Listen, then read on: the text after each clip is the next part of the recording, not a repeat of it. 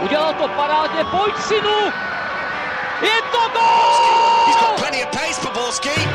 And can he find the finish? Teď to chtělo přijedat Karlovi do běhu. Teď to chtělo o chviličku dřív. Heinz.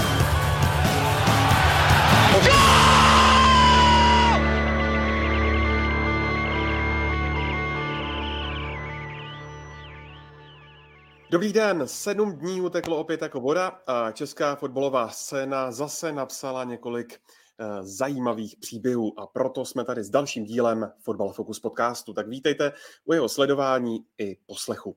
Tentokrát se zaměříme na Teplice, které se znovu potýkají se změnami. Podíváme se taky na výkony domácích celků v pohárech a zaměříme se i na brněnské ofenzivní duo Řezníček Ševčík. A na to všechno a mnohé další je tu s námi Jiří Feigl z Deníku Sport. Ahoj Jirko. Dobrý den, ahoj. Premiérově u nás vítám bývalého ligového hráče a nyní experta Antonína Rosu. Ahoj Tondo. Ahoj a dobrý den. A na značkách je připraven Pavel Jahoda z webu Sport.cz. Ahoj Páju. Nazdar Ondřej, nazdar, nazdar všichni dneska obrnu z Brna. Takže vidíte, že prostředí jsem trošku změnil, ale jdeme na to.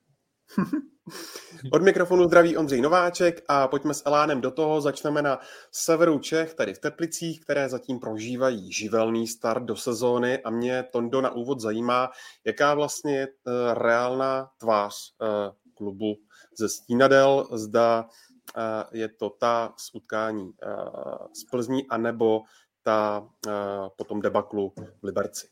Hele, já bych to vzal trochu jako ze široka. Já si myslím, že to je často diskutovaný téma a to je to, je to že uh, kluby, řekněme, z té spodní části tabulky, když hrají, když hrají s favority, tak, uh, tak se většinou vyhecují, respektive není od nich žádný očekávání, nemají co ztratit, uh, takže je to prostě koncentrovaný výkon s vysokou nějakou intenzitou a u Teplic ještě obzvlášť platí a sám jsem to zažíval, Eh, ve chvíli, kdy v Teplicích na Snědla přijde v celku dobrá návštěva, tak většinou se tam hraje jako dobrý fotbal. K nám tam několikrát prostě přijela Sparta Slávy, ačkoliv podle mě většina stadionu fandila stejně, stejně soupeři, tak, eh, tak i nás to jako namotivovalo. Takže já si myslím, že že ta role outsidera je hrozně důležitá. A pak se vrátím k tomu výkonu uh, v Liberci a tam je přesně to, jak pracuje ta psychika. A to je něco, co mám pocit, že ještě nikdo, nikdo moc jako nezvládnul a je to měla by to být podle mě práce asi těch trenérů, možná těch hráčů, protože vy se přece na ten zápas musíte koncentrovat úplně stejně a připravit se na něj úplně stejně a podat jako stejný výkon. Ale já za sebe říkám, že když jsem to hrával sám, tak jsem se s tím potýkal taky.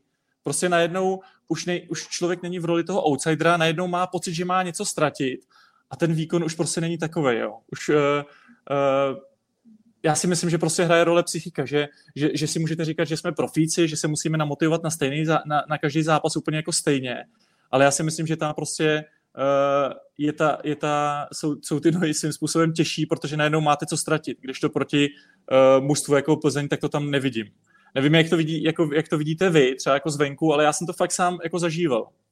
Hele, já si myslím, že toto platí nejenom třeba pro první ligu, co zhrál ty, že jo, ale já, jak jsem hrával i ty nižší soutěže, tak uh, máš ten stejný pocit, že když hraješ proti nějakému favoritovi a bereš to s tím faktorem, můžeš získat a když prohraješ, tak se, nechci říct, nic neděje, ale je to očekávaný scénář, tak se ti prostě hraje mnohem líp a máš úplně jinou, jinak nastavenou hlavu. A tohle si myslím, že můžeme vzít fakt od okresu po ligu mistrů, že tenhle faktor, ať chceš nebo ne, tak v tom bude hrát roli vždycky. A, ale takový je můj pocit. Třeba a budeš to mít zase potom individuální, že jo? Někomu se bude hrát líp i třeba proti outsiderovi, protože se bude cítit, nebude takový tlak na něj, respektive se bude cítit líp, ale obecně bych to, to podepsal, to, co jsi řekl ty, že tohle se na, na tobě podepisuje a, a vidíš to na všech hříštích po celém světě, tenhle faktor. Ale Tondo, navázal bych ještě na tebe v tom případě Teplic a tomhle rozdílu. Já začínám mít o Teplice, respektive takhle předsezónní podcastu jsem Teplice typoval na sestup, takže ono to zase není nic nového, když tohle řeknu, ale osobně pro mě já mám trošku z Teplic obavu, protože když vidím, jak působí, respektive jakou silou ona mě působí, tak uh, úplně si nejsem jistý, jestli je to tým, který může konkurovat tomu zbytku tabulky. I s ohledem na to, jaké posily přišly, k tomu se asi dostaneme, ale i s faktorem toho, jaké problémy mají Teplice v, ve směru v bránění. Co se, on, Teplice se snaží hrát fotbal, je to super, jsem vlastně za to rád, že nesledujeme nějakou kopanou. A já osobně si myslím, že Teplice ani nemají kádr na to, aby to Jiří Jarošík nastavil tak, že budou hrát totálního, totálního Zanděura a uvidí se. Ale zároveň, když se podíváš, posledních sedm z devíti soutěžních zápasů, dva inkasovaný góly. Teďka, když vezmeme ten dvojutkání Liberec Plzeň, obrovský problém při standardkách. Proti Plzni oba góly ze standardek, proti Liberci se ten problém opakoval. Můžeme se bavit o tom, že třeba do ofenzivy tam něco najdeš, ale co se týče defenzivy, tak je tam tak obrovský problém pro mě. A řekl bych i chybějící kvalita a možnosti, které trenér Jarošík má, že mám skutečně, a jsou to první zápasy, uvidíme, jak to bude dál, třeba se ještě něco změní, ale pro mě v tomhle směru jsou Teplice obrovský aspirant na to, aby jim ujel vlak, protože když se podíváš skutečně, kdo tam došel, tak kouč Jarošík nemá moc kde brát. Já bych ještě zareagoval na Tondu, jestli můžu. Eh, Tonda úplně ti rozumím. Na druhou stranu Liberec eh, vyhrál na Spartě minulý kolo. A po, eh, po letní přípravě, po změnách v kádru, po tom, co tam je pan Kozel už rok, tak rozhodně si myslím, že ho mohli brát jako favorita Teplice, protože protože já vím, je to menší, kroudíš hlavu, je to menší klub samozřejmě, není to Sparta, Slávě, Plzeň, ale eh, jako jde z nich strach z eh, Liberce. Má prostě lepší hráče a v případě Teplic prostě te, Teplice jsou mančav, který je oproti Jaru výrazně oslabený v kvalitě eh, a jako a myslím si, že to bylo hrozně vidět Liberci, jo. To, že se vyhecovali proti, proti Plzni, která notabene první poločas podle mě když to řeknu hnusně, odflákla v Teplicích, tak eh, je pěkný, ale jedeš do Liberce a víš, že tam je Frídek, víš, že tam je Talověrov, víš, že tam je Dumbia, je tam Fan Buren a jako nemůžeš podle mě do toho jít s tím, že eh, tam jedeš jako favorit, jdeš tam vyhrát. Ale tak, takhle jsem to vlastně ani jako nevnímal. Já si nemyslím to, že se vžili do role favorita, ale ty kluci najednou vnímají, že to je prostě Liberec, který, s kterým normálně se historicky normálně porovnávalo. Děti, jako jejich bilance ve finále z posledních deseti utkání mají vzájemně každý jako po čtyřech výhrách dvě remízy. Jo. Prostě to je jako manšaft, s kterým se vždycky jako rovnali, ať už tam bude jako, i kdyby tam byli ještě sebe lepší hráči, ale prostě to vnímání těch týmů, jako je Slávia, Sparta nebo Plzeň, je, je prostě fakt jiná. Prostě to tak jako je a, a rozhodně si nemyslím, že tam jeli v roli favorita, nebo tak, že by to chtěli podcenit, ale už, už byli v té situaci, že asi bychom jako měli něco. Už to není jenom o tom, že uh, můžeme překvapit. Eh, já, já ti Tondo moc dobře rozuměl, navíc pan Jarošík na to narážel na tiskovce. Ten se do svých hráčů hrozně opřel právě kvůli přístupu a řekl obecně, že nechápe myšlení českých hráčů a přesně narážel na tohle, co ty říkáš, že minulý týden Plzeň, super, přístup nejlepší na světě, a teďka, teďka v Liberci hrozný chyby, prostě eh, jako jednoznačný zápas. Eh, já, já ti úplně rozumím, jenom mně přijde, že v Teplice jsou ve, ve stavu, kdy potřebují úplně každý bod už od prvního kola a neměli by si tohle to dovolit, protože jsou, pro mě jsou jednoznačně jako kandidát na sestup. Dokonce jsem i někde říkal, že eh, pan Jarošík bude první odvolaný trenér, když bych mu to nepřál. Hele, ale já si myslím, Jirko, navážu na tebe a možná to teďka se mnou bude souhlasit, že to není ani věc, kterou bys jako chtěl, že je to takzvaně, se ti to dostane pod tu kůži přirozeně, tenhle faktor, že je to jiný než s tou Plzní, že to není o tom, že by si řekl, hele, teď jsem favorit, nebo respektive tady historicky, ale jak říkal Tonda, máš ty tři, nebo řekně můžeme třeba do toho zakomponovat i baník, že jo, výrazný, protože tam jde i o fanouškovskou základnu, ale máš ty kluby, kde se tak nějak vyhecuješ. Já si nemyslím, že to je jenom eh, případ, jak ty zmínil pana Jarošíka, že zmiňoval, že to je česká věc. Já si nemyslím, že to je česká věc. Já si myslím, že tenhle prvek vnímáš i v těch největších zápasech na světě, kdy bude hrát, já nevím, Brighton, a když Brighton takhle definovat, nebo když hrál Norwich proti Manchesteru City, že tenhle prvek se ti fakt eh, projeví úplně v každé soutěži, pak je otázka, jak v jaké míře. Jestli to je natolik zásadní a je tam obrovský rozdíl mezi tím standardním stavem a pod tím maximálním vyhecováním, anebo je ten rozdíl o něco menší a potom na tom, ten rozdíl na tom hřišti mezi tím standardem a tím maximálním výkonem je trošku menší, což znamená, že je příznivější, když se ti tenhle skok neudělá tak obrovský. Eh, Pavle, úplně ti rozumím, myslím, že si rozumíme všichni tři, akorát, že já si myslím, že v, v tomhle zápase to nemělo nej, ten největší vliv na výsledek. Jo. Myslím si, že největší vliv na výsledek měl obrovský rozdíl v kvalitě obou manšaftů. Um, takhle, obrovský rozdíl v kvalitě obou manšaftů. Což já s tebou ale souhlasím. Tohle jako věc, tímhle se, na tomhle se shodneme úplně.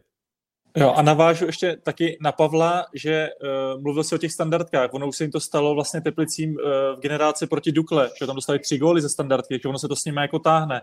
Ale jako byl tam vlastně uh, po prvním inkasovaném gólu mi přišlo, že Teplici, te, Teplici na chvilku přebrali iniciativu, chvilku jako hráli, ale vlastně jako nebyli vůbec nebezpeční, jako vůbec. A, a ve chvíli, kdy Liberec se dostal uh, na poslední třetinu hřiště, nebo tam měl právě ty standardky, se kterými jako Teplice kromě toho, že, že měli problém už se zahra, zahrávanýma přímo, tak jako totálně nezvládli rozehrávané věci. Jakože uh, Liberec je tak hezky nachystal to, co podle mě tady načala hodně Plzeň s Pavlem Vrbou, uh, takový to jako hodně na riziko se postaví všichni dopředu a vytvoří přečíslení, protože Teplice v tu chvíli měli že jo, uh, hráči na tyči, hráče volného a ostatní měli nabraný. A tím pádem oni si stoupili dva míči a, a Dumbia stál potom na vápně, tak pořád tam bylo vlastně přečíslení a, a reagovali na to až někdy ve 43. minutě.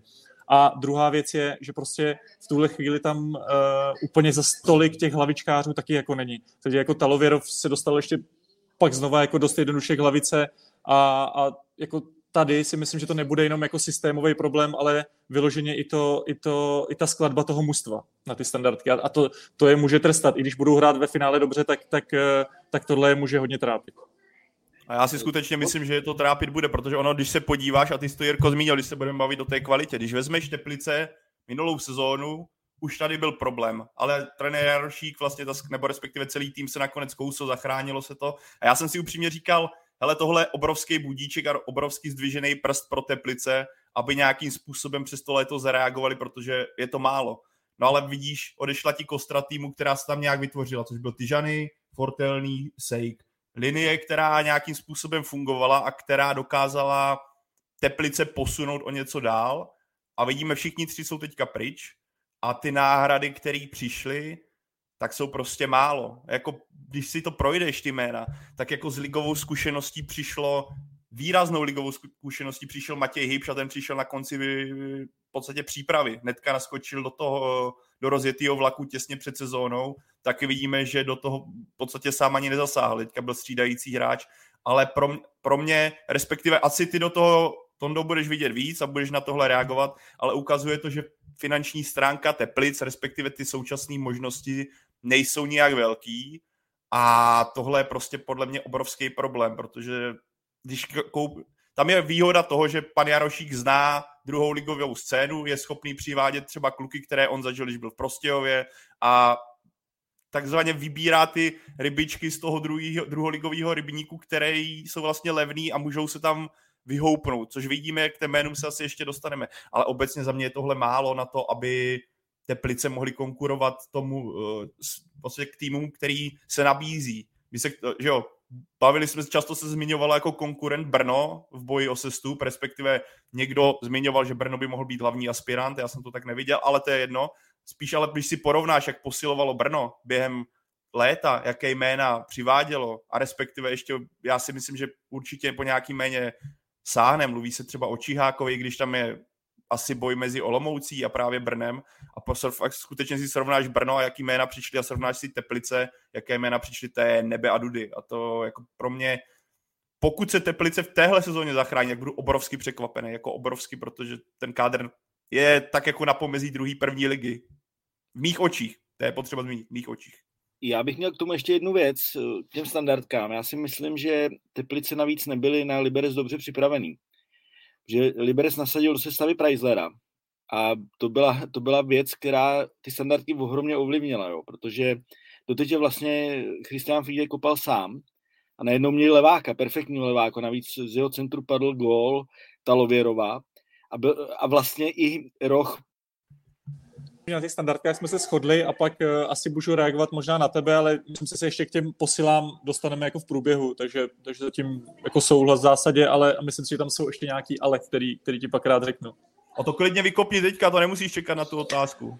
Ne, tak ne, nečekám na otázku, spíš si myslím, že uh, Teplice sami o sobě nejsou rozhodně spokojení s tím, eh, jak dosavať posílili, respektive jak ten jejich kádr je úzký. Jo, já si myslím, že rozhodně schánějí útočníka, rozhodně schánějí stopera, eh, nejlépe toho středového, protože tam, tam samozřejmě je, je trápí Botauně nejvíc.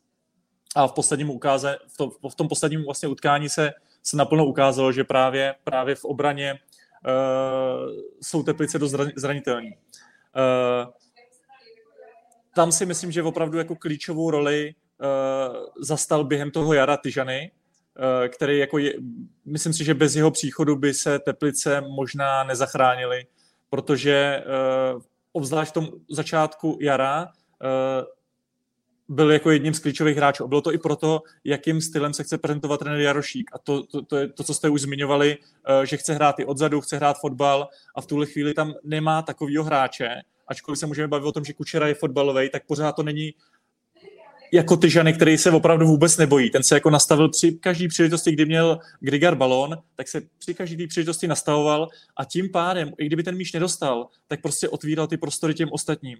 A bylo vidět vlastně, že to mužstvo s ním je úplně o mnohonásobně sebevědomější.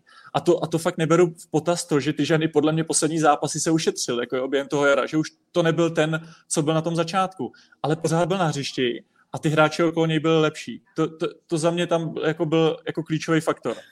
A teď ještě jako k těm posilám, tak že jo, mluví se o, Juliš, o ze Sparty, tam si troufám tvrdit, že teď se to výrazně zbrzdilo uh, kvůli tomu, že Kuchta dostal a myslím si, že pořád Tyžany je ten, uh, na kterýho by Teplice v ideálním případě sáhly, ale ten, ten samozřejmě jeho vidina, vidina uh, případné ligy mistrů v Plzni je veliká a bude se to odvíjet podle toho, kam Plzeň dosáhne, kam až, kam až dojde a jestli třeba právě přivede Jemelku, jemu si zase uvolní místo. Já, já si myslím, že Tyžany, Tyžany mu Teplice velmi prospěly v tom, aby po něm vůbec jako Plzeň sáhla a může to být ještě nějaká taková vzájemná pomoc, klidně ještě třeba na půl roku. Ale otázka je na něm. Já si myslím, že to bude velmi složitý. Já si myslím, že on má ambici takovou, že i, i když teď cítí, že v té Plzni nemá takovou šanci, tak ono se to někdy může dost rychle zlomit, eh, přijdou nějaké zranění a on do toho může naskočit eh, velmi rychle. Takže já si myslím, že on se jen tak vracet chtít nebude. Zmínil z dobrou věc, to jsem si právě říkal, že Teplice jsou teďka ve stavu, kdy čekají na to, co se uděje v pražských S, respektive v Plzni. Ale já tomhle zase vidím problém trošku pro ně. Oni nejsou jediný, když to vezmeš. Protože když třeba zmínil z útočníka, zmínil stopera, a my se k tomu dostaneme, k tomu Brnu. Ale Brno by potřebovalo taky minimálně jednou útočníka, že jo, nějakou alternativu Jakubu Řezníčkovi. Brno by rovněž potřebovalo stopera a o tom útočníkovi obecně, když si projdeš ligu takových klubů, který čekají na to, co se v pražských S bude dít, není málo. A v tomhle jsem zvědav sám, jak Teplice budou silný. Zároveň si myslím, že eh, zase pan Jarošík má v tomhle výhodu, nebo respektive jistou výhodu Teplic by mohl být faktor, že se Jarošík a celý klub snaží hrát fotbal, že se ti s nás bude pouštět mladý kluk, fotbalista, nebo třeba, jak zmínil, Styžany, o kterým víš, že to tam mu to sedlo, se ti bude pouštět do klubu, který se bude prezentovat fotbalově než do Teplic, které by trénoval XY a byla by to totální defenziva s, nakop, s nákopama na náhodu, do takového klubu by se ti úplně mladý kluk, který ho chceš hrát fotbalově, nechtěl pouštět. Tohle si myslím, že výhoda Teplic je, ale, ale Hele, rád ti na to ještě jako navážu, jo. To si myslím, že právě Teplice v minulosti vůbec neměli. A, a do, eh, nebo takhle. Měli to za éry uh, trenéra Hrdličky, ještě, teda trenéra, ředitele Hrdličky, kdy vlastně uh, tam byly ty vazby, byla velmi dobrá vazba na Spartu, kdykoliv bylo, tak, tak mu vyšli stříc, poslali mu hráče, ale ty hráči jako věděli, že se tady mají možnost posunout. Když to v těch minulých letech tomu tak nebylo. A ve chvíli, kdy hráč měl možnost jít do Liberce, tak, tak šel do Liberce, protože Liberec si přesně vypracoval tuhleto pozici, o který ty teď mluvíš. Že věděli, že ano, půjdu sice o úroveň níž, jdu ze Sparty do Liberce, OK, ale uh, jako několik těch hráčů ukázalo, že se tam vykopalo, jo? Že, že si prostě vysloužili pak další angažmá a tu kariéru jim to nakoplo. A to Teplice neměli doteď, si myslím. Tam se to změnilo až fakt v tom posledním roce, možná i půl roce za trenér Ršíka, kdy nenou viděli, že Fortelný se tam vykopal, Tyžany a, a potřebovali víc takovýchhle. Já, já na mátku mě napadá jediný král za poslední jako roky, který byl takový, že fakt vyletěl a ty te, Teplice mu pomohly. Ale uh, chce jich víc, aby pak právě ty kluci ze Sparty, ze Slávy, z Plzně si řekli, a já půjdu do Teplic, protože ty budou hrát dobrý fotbal, uh, OK, výsledky nemůžu úplně tolik ovlivnit, ale nebo třeba nebudou až tak dobrý, ale vím, že budu hrát dobře a mám možnost se, se, se dostat zase dál a to si myslím, že se fakt změnilo až v posledním období a doteď to nebylo. Přesně tak a to si třeba myslím, jak nastínil Jirka, nebo říkal, že pan Jarošík by mohl být první vyhozený trenér, tak za mě by to byla obrovská chyba, protože přesně to, co teďka zmínil Tonda, uh, teď máš reklamu, Sejk, Fortelný, Tyžany, všichni kluci, kteří za pod panem Jarošíkem strašně vyrostli a je to právě ta reklama pro ty kluby, aby tam někdo přišel, kdybys tam najednou narval trenéra, který by ti měl jenom bránit, tohle by, tohle by zmizelo a navíc skutečně se musíš podívat na ten materiál, s kterým se pracuje a v tomhle si myslím, že trenér Jarošík odvádí skvělou práci. Určitě tam budou jako pořád se učí, že jo, tak je to trenér, který netrénuje tak dlouho, ale za mě, kdyby se Teplice v nějaké panice uchýlili k tomu, že odvolají trenéra a začnou tam radikálně měnit fotbalový pohled, respektive vrátí se k nějaké, nějakému betonu a ty, tyjo, to slovenský město, jak se to jmenuje? Úplně to... Prešov. Klasický, Prešov. Klasickému Prešovu, tak to za mě by byla cesta do pekel. Na mě ten kádr na tohle není budovaný. Hele, já jsem jako přesvědčený o tom, že trenéra měnit nebudou z žádných okolností. Já si myslím, že už eh, i trenér Jarošík tam přišel během jara s vidinou toho, že i kdyby spadli do druhé ligy, tak si myslím, že tam možná pravděpodobně jako zůstal. Takže já si myslím, že jako v tuhle chvíli nemají jako možnost ani někoho jiného uh, lepšího sehnat a i kdyby ty výsledky nebyly, tak si myslím, že to může být ta ukázka toho, kdy se, kdy se po dlouhé době bude stát za trenérem v tom, že, že se ukáže, že v něm to vlastně jako není. Tak to pojďme uh, nějak uh posunout dále, hnedka můžeme využít jeden z mnoha eh, dotazů a sice zda letos dá Jakub Urbanec více jak 20 gólů. Já jenom připomenu, že už teď má na kontě vlastně všechny tři góly Teplic, což je možná trošku maličko s podivem, protože Jakub Urbanec nikdy nejvyšší soutěž nehrál, naposledy kopal za přebor eh, za, za rezervu Žižkovále. Jiří Jaršík ho dobře zná z angažmá z Prostějova, což je právě ta věc, o které si ty mluvil. Pájo, tak eh, eh, jak hodnotíte zatím to představení Jakuba Urbance?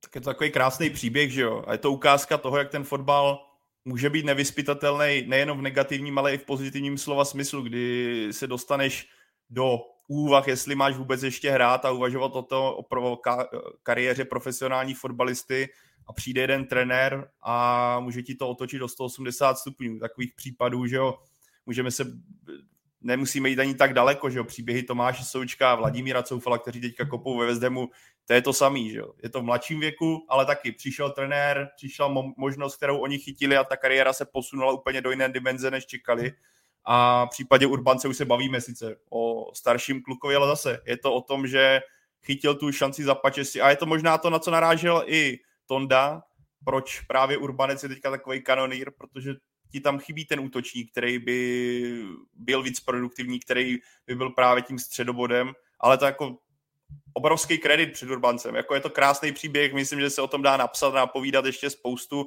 Uvidíme, jak se to vyvine dál. Jako osobně si nemyslím, že 20 gólů dá, on jako ten, ten start je až uh, extrémní a spíš čekám, že to půjde dolů, ale za mě, ale krásný příběh. Tohle jako já mám obecně ve fotbale rád, že vidí, že nejenom ty super talenti v podstatě rostou do nebes, ale že občas se ti vyloupne i někdo takový. Já to myslím, že pro spoustu kluků, kteří jsou třeba teďka na pomezí druhý, třetí, možná i čtvrté ligy a zvažují, co dál, tak eh, je vidět, že se to vždycky může zlomit, když budou dále jako makat a tou pílí k tomu fotbalu budou nadále směřovat já ho mám nasledovanýho docela, protože on hrál v Převýšově, který je kousek od nás.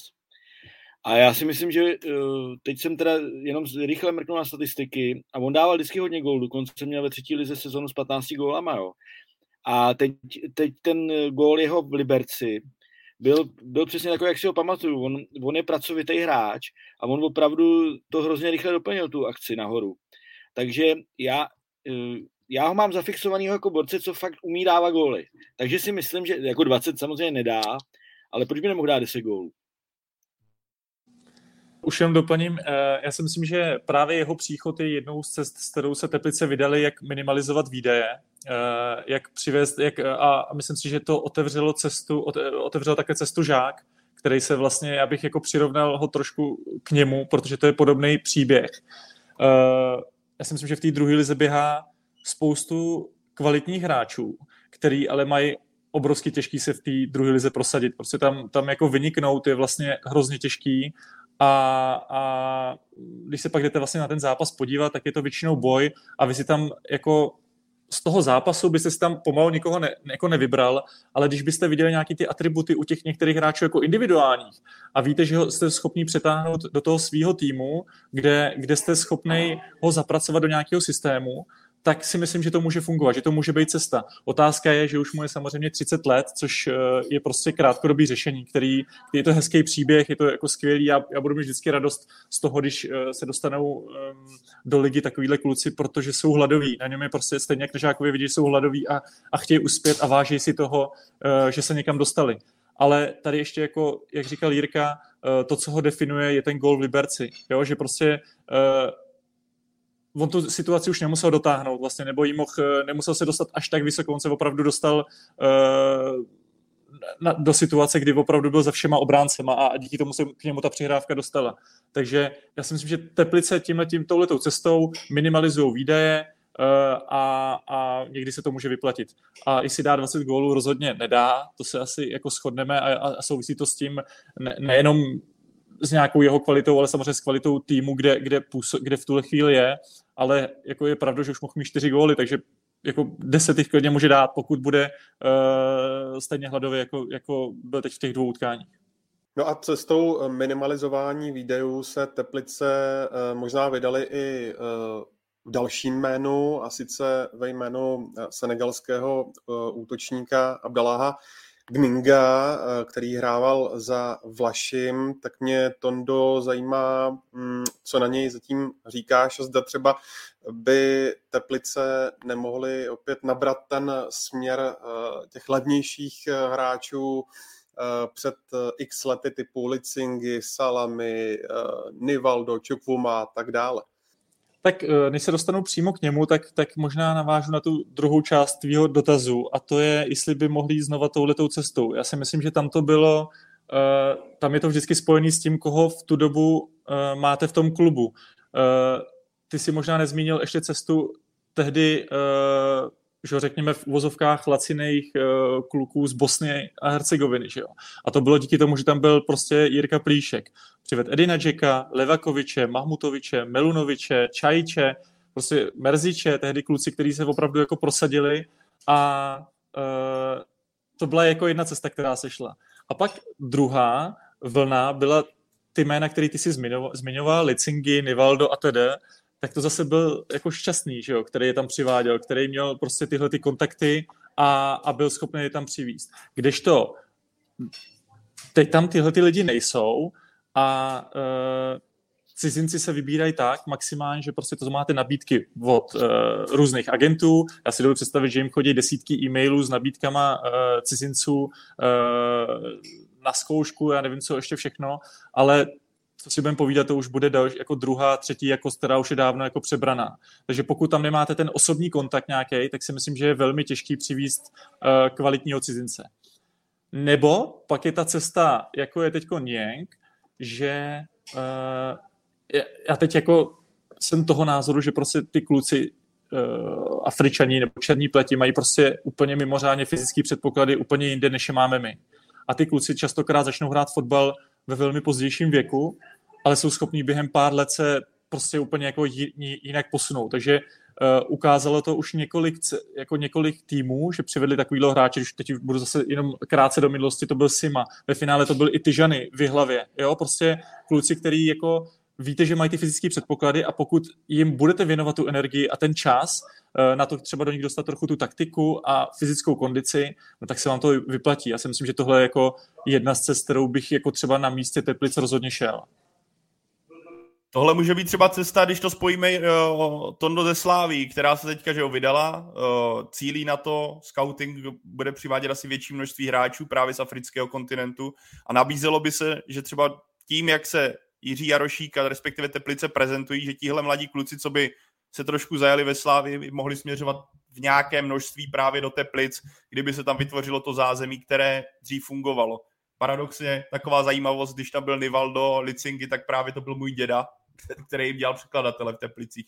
Což jsme se bavili teďka s Tondou, jsme si na to vzpomněli, mu říkám, ale to byl můj děda, kdo jim dělal. Říkala, ale jinak ty zmínil dobrou věc a to jsou ty druhořady nebo druhá, třetí jakost. To vidíš, jak to Teplice zkoušeli v poslední době, že jo? Přišel Sukar, přišel uh, ten obránce, který byl kapitán Bčka Lil a vůbec, uh, vůbec nezvládl tu Českou ligu. Uh, byl tam nějaký Mido, že já jsem si to včera vypisoval, Bolevič. To byly takové jako ty pokusy, nízká cena, nízký riziko, ale z takových kluků se ti povede, když dobře jeden z pěti, když hůř jeden z deseti, že jo.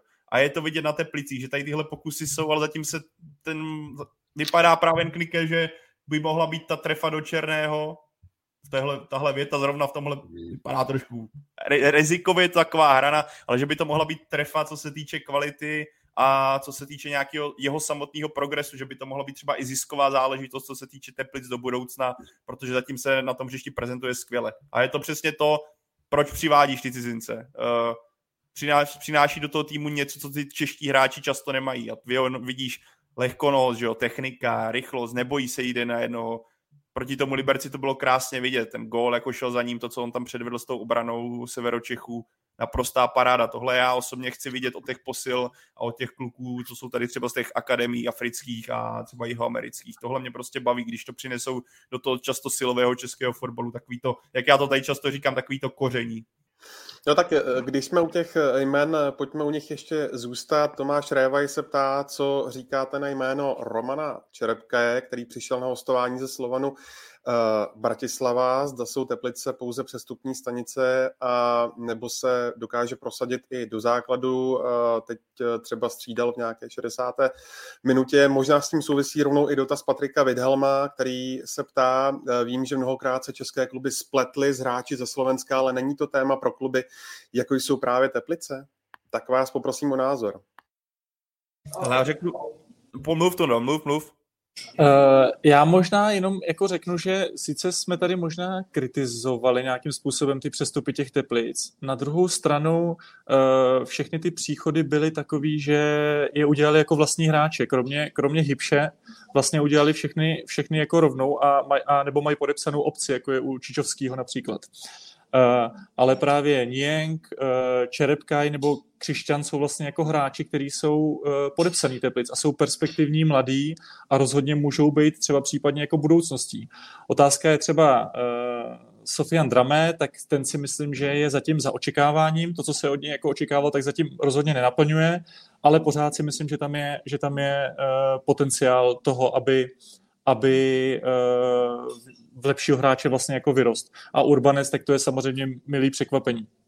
Ale uh, hráči ze Slovenska, já si myslím, že několikrát se sice možná spálili, ale taky tam některý kluci se jako prosadili, ale to je přesně o tom jako scoutingu, jo. Já si myslím, že Teplice vlastně nemají kapacity a finance na to, aby to měli dobře obsáhlí a opravdu jedou cestou uh, komunikací s agenty a tak dále. Proto si myslím, že se spousta cizinců předtím nepovedla, protože nebyli na nějaký ten osobní kontakt, ale šťastný uh, nebo plíšek. Uh, a teď jako, jestli není cesta prostě občas trošku zainvestovat do toho scoutingu a minimálně si obšancovat země, třeba, které jsou právě v blízkosti nás. A Slovensko může být jednou z těch cest. Ta liga je samozřejmě uh, méně kvalitní, sám jsem si ji zahrál, ale prostě zase individuálně tam můžete najít kluky, který, který vám můžou pomoct. Já na tohle navážu pak třeba Jirka ještě, jestli bude chtít něco k tomu. Eh, já si pamatuju na to, a vezmu jen ty téma slovenských hráčů, pamatuju si, ne, to není to tak dávno, co jsme měli v podcastu Andreje Zvolenského, byla tam téma o Slovensku a to si myslím, že pro Teplice je zase obtížný, jak by přiváděli ty slovenský hráči, protože často právě hráči ze Slovenska v poslední době nemíří ani tak do Česka, ale právě jdou na sever do Polska, kde jsou dobrý peníze, jsou tam schopní zaplatit i v druhé lize daleko větší peníze než tady a ať chceme nebo ne, je to blíž pro ně domů, než když půjdeš do Teplic, že jo. Tohle si myslím, že jsou takový ty faktory, které pro Teplice budou těžký, co se konkurence týče, když třeba proti ním bude stát, já nevím, dva polský celky, tak co, co jim, co jako tomu hráči nabídneš? Pokud můžeš mu nabídnout třeba místo v základní sestavě, OK, může to být silný lákadlo, což možná je právě případ uh, toho slovenského mladíka z, uh, ze Slovanu, co, co jsem koukal, tak on hrál zatím za, za Bčko, ale obecně pro Teplice tohle bude těžký boj, protože to Polsko je schopný přeplácet uh, i, řekl bych, i průměrný hráče, na tož nějaký jako lepší materiál, který by ti měl okamžitě ten kádr nakopnout. A jak se vždycky víc bavíme, že z Prahy do Slezska, respektive na Moravu je daleko, tak myslím si, že tohle bude ten opak, že ze Slovenska do Teplic pro mnohý taky bude daleko. Ale je to zase individuální záležitost. Jo? To nejde to úplně generalizovat, že bychom řekli automaticky tohle ne, vys, při, vys příchod, eh, a já to jméno radši nevyslovuju, protože teďka tady nemám to napsané a nechci to úplně podělat, ale vys příchod hráče ze Slovanu Bratislava Bečka, co teďka je v Teplicích a o kterém jsme se teďka tady bavili. Já osobně si k tomu můžu mít jednu věc. Mně se zdá, že Teplice už nejsou tak dobrá adresa především.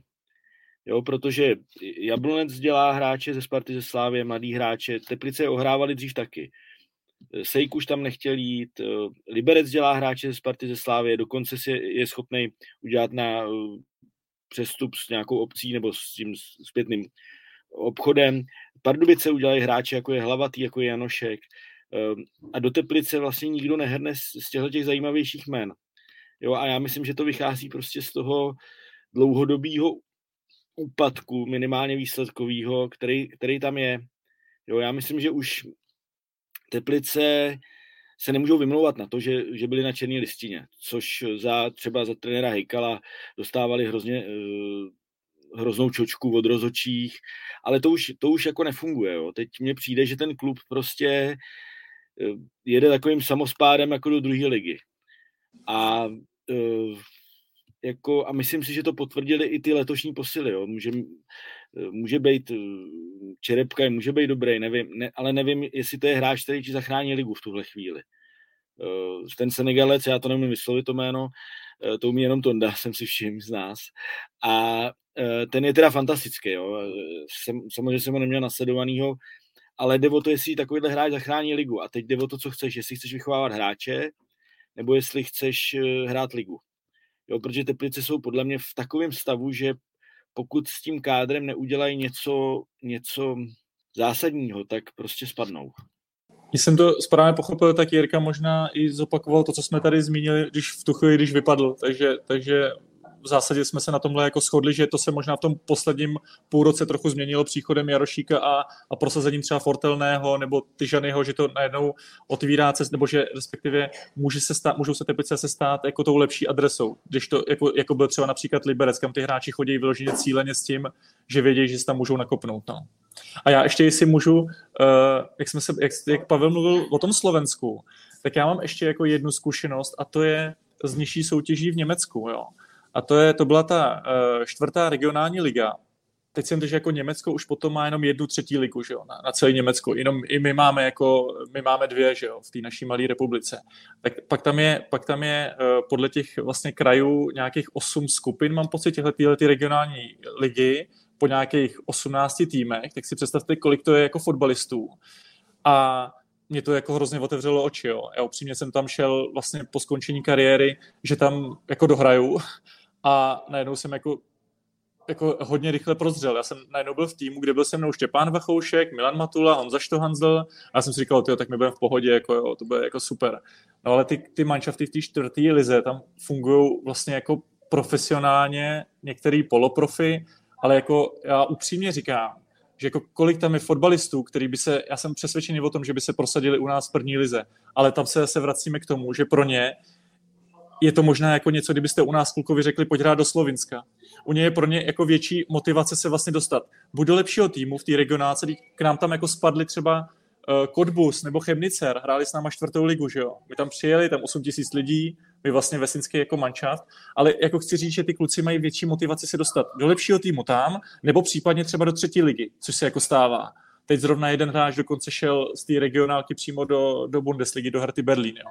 A jenom chci říct, že tam jako jsem si říkal, tyjo, proč to nemáme jako vyskautovaný? Tady, tady je tolik hráčů, jako který by se mohli k nám jako přivíst. A teď samozřejmě otázka určitě finanční, Ale říkám si, ty, tak můžeme je přitáhnout na sportovní stránku, pojďte hrát k nám jako ligu, tady máte jako možnost. Ale druhá věc, jestli, jestli by se jim sem vůbec chtělo, jestli už to třeba nikdo neskoušel. Ale jako upřímně potenciálně ten trh tam je jako neskutečný. Tam je jako, tam je plno skvělých hráčů a mě to, mě to opravdu otevřelo oči, že, že si možná tady hrajeme jako na profíky a tam opravdu i v těch nižších, na nižší jako úrovni tím, jaký to, jaká to je země veliká, je prostě spoustu skvělých fotbalistů. Tak viděl jsi, uh, a to je právě výjimka, o které teďka mluvíš. Styl Schumacher, který tehdy přišel jako mládežník nebo kapitán mládežnického celku Dortmundu. Samozřejmě nebylo to tady na Spartu, na, na, na Slávy, ale stejně nakonec tady tu kariéru udělal solidní. A to pro mě je překvapivý, že tohle byla jenom vlaštovka, víš, že ti jako se ukázalo, že tohle by mohlo fungovat, že ten asi ten náklad na něj nebude tak enormní a přesto se nešlo větší jako měrou do tohle, do tohle přístupu, respektive do tohle v úvozovkách pokusu. Hele, ale on byl podle mě extrémní případ v tom, jak byl jako nastavený. On šel vyloženě za to, jako uh, pro něj byla motivace ta první liga, to, že najednou se jako, byl vlastně jako jinak nastavený, než si myslím, že většina těch Němců je, jak jsem to měl možnost jako poznat. Ale přesně, pokud uh, by tomu někdo věnoval tu energii a trošku si to tam objížděl a, a dělal si ty kontakty, tak můžeš postupně narazit na hráče, který by třeba potenciálně tu chuť jako měli ale samozřejmě to je zase jako o té energii, o čase, o penězích, ale za mě ten trh je jako má potenciál, ale otázka je, jestli už to opravdu někdo neskoušel a třeba to fakt je jako ve většině případů neprůchozí, jo. těžko říct.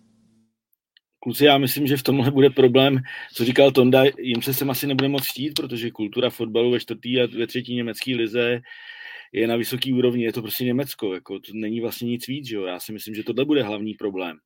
Jo? A jako nabídnout jim první český lize, já nevím, 3000 euro, když, když hodně, tak to pro ně není asi moc velký lákadlo a navíc prostě, Tonda o tom mluvil, když, když hraje s Kotbusem, je tam 10 tisíc lidí, tak je to pro ně podle mě víc, než, než hrát tady.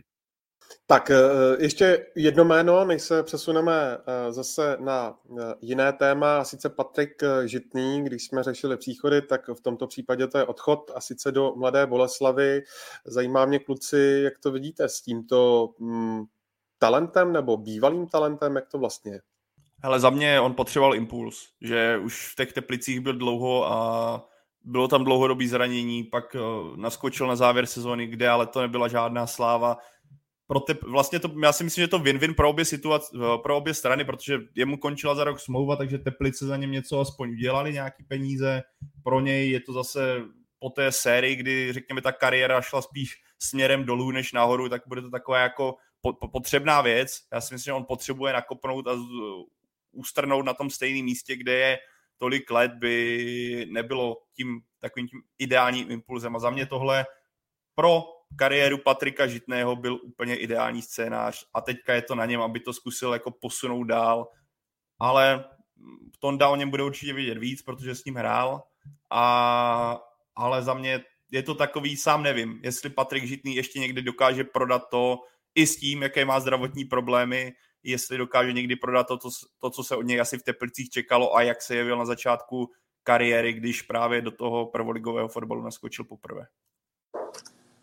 Ale já jsem se s ním teda minul, já jsem s ním nehrál, ale mám ho jako samozřejmě hodně nakoukanýho tím, že jsem k tomu měl vždycky jako blízko a já si myslím, že ohledně něho ta situace není určitě černobílá v tom, že nemá smysl zatracovat v tom, že nějak neprodal svůj talent. Jo. Já si myslím, že tam je více do faktorů, který to ovlivnili a myslím si, že je jedním z mnoha případů, kdy se to takhle vlastně jako sešlo. Já si myslím, že uh, Patrik Žitný byl za poslední roky nejvíc talentovaný hráč, který ho Teplice vychovali. Myslím tím fakt ryze talentem uh, fotbalovým. Uh, a otázkou je, jak se to pak všechno vlastně jako sešlo. Myslím tím s ohledem na to, že uh, byl vlastně najednou v mužstvu, který moc nefungovalo a on nebyl typ hráče, který, to, který by to měl rovnou vlastně jako táhnout. Jestli mu vůbec vyhovuje typ fotbalu, který se tady vlastně jako hraje. Uh, a to, to souvisí i s tím, jako je třeba mnoho mladých Spartanů nebo slávistů a teď, teď třeba se vrátím k té Spartě, která ze který dřív chodili kluci třeba do Vlašimi.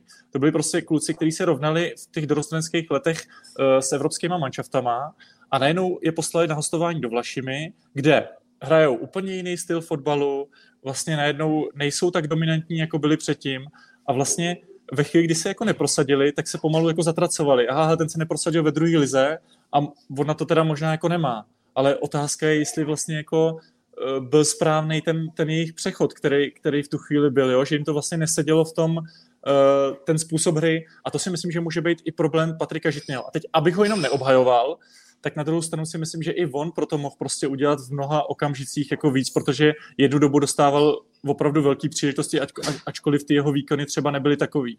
Jo, takže já si myslím, že tam prostě je nějak vina na obou, nebo ani nevím, jestli to nazývat vinou, ale nějaký jako faktory z obou stran, které to ovlivňovaly.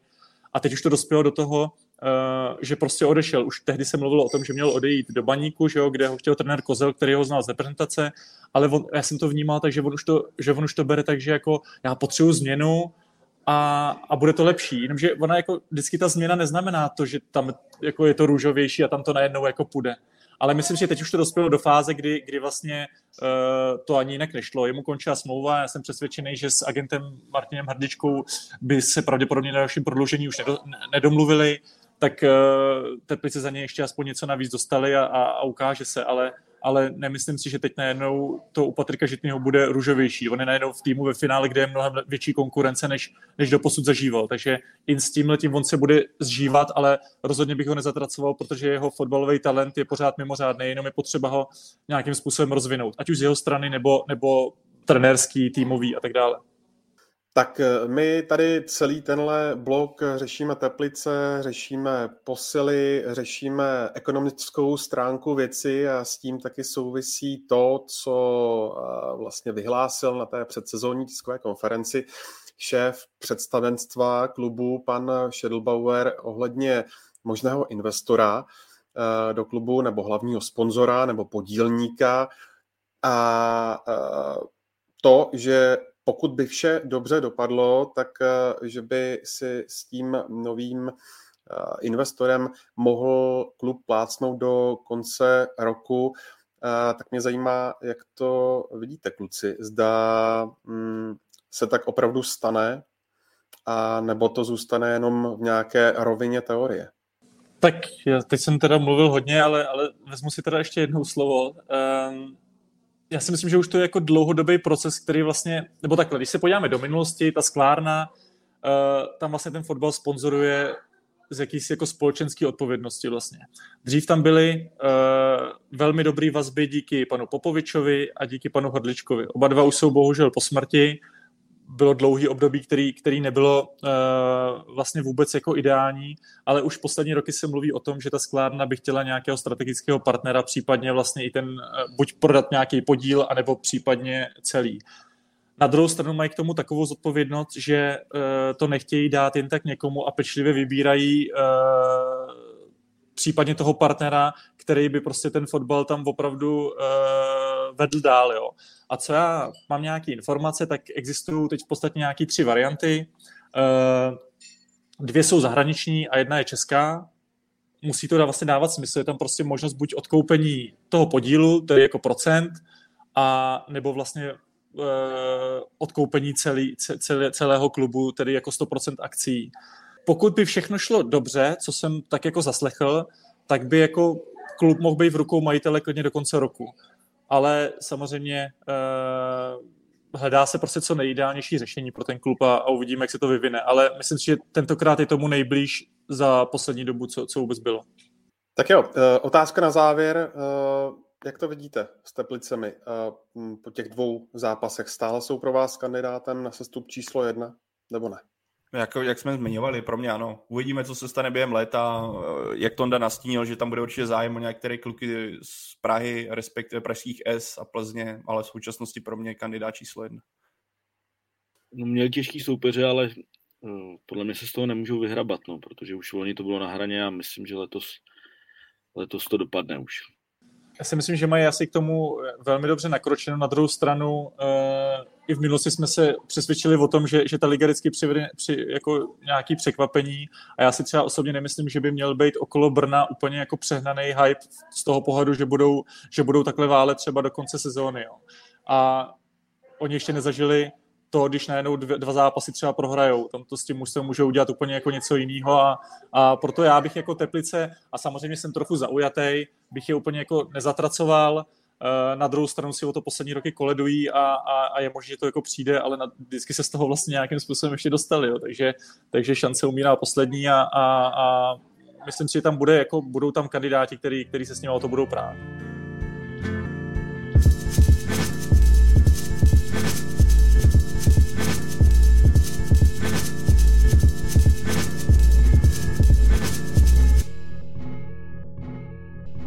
Posloucháte Fotbal Focus podcast a pojďme z ligy do poháru, protože tři české celky nadále bojují eh, v předcholech, ať už konferenční či evropské ligy. Eh, začneme od toho nejméně úspěšného, Pavle, a sice Slovácka, protože to prohrálo v Istanbulu na půdě Fenerbahce 0-3. Zajímá mě, zda ten výsledek odpovídá rozdílu kvality obou celků. A je podle tebe nějaká šance, že by se to eh, v té čtvrteční odvetě, kterou eh, bude opět vysílat živě ČT Sport od sedmi večer, nějakým způsobem ještě zdramatizovalo? Ondrou přímě nemyslím si. Já, já když jsem ten zápas viděl, respektive když jsem viděl ten los, tak už se dalo předpokládat, že tohle pro Slovácko bude extrémně těžký úkol, což se potvrdilo. Trochu jsem si říkal, jestli Fenerbahce nemůže právě Slovácko trochu podcenit, a řekněme tím, v jaké fázi sezóny je, jestli by je to nemohlo poznamenat, ale tam byl tak enormní rozdíl v individuální kvalitě, když viděl jména jako Moore, Lincoln, uh, Zajc a mohli bychom pokračovat, kdy ti kluci se tím prostě bavili. Jo, jako ten tým byl jinde a nevěřím, že by Slovácko s tímhle mohlo cokoliv dělat i s tím, že samo Slovácko zatím řeší vlastní problémy a to jsou, jak vyřešit uh, pozici útočníka. Je vidět, že Martin Svědík od té doby, co odešel Jan Kliment, kdy se mu to povedlo zalepit uh, Václavem Jurečkou, který je teďka ve Slávi, tak teďka tam tu adekvátní náhradu, která mu bude sedět přesně do toho stylu fotbalu, který on preferuje, respektive ten útočník, který by pomohl tomu celkově týmu aby dokázal podávat to, co, na co jsme ze strany Slovácka byli zvyklí, tak tam zatím není a pokud nejsi ve 100% kondici a nastoupíš proti takhle odskočenému celku po všech stránkách finanční, stadionu, zázemí, kvalitě jednotlivců, tak prostě nemá šanci a to se ukázalo a Slovácko, myslím, že může zapomenout na Evropskou ligu. Já si myslím, že si to v Uherském hradišti dobře uvědomují a jejich jako cíl teďka bude potom zabojovat o Evropskou konferenční ligu, což si myslím, že pro ně je schudnější varianta.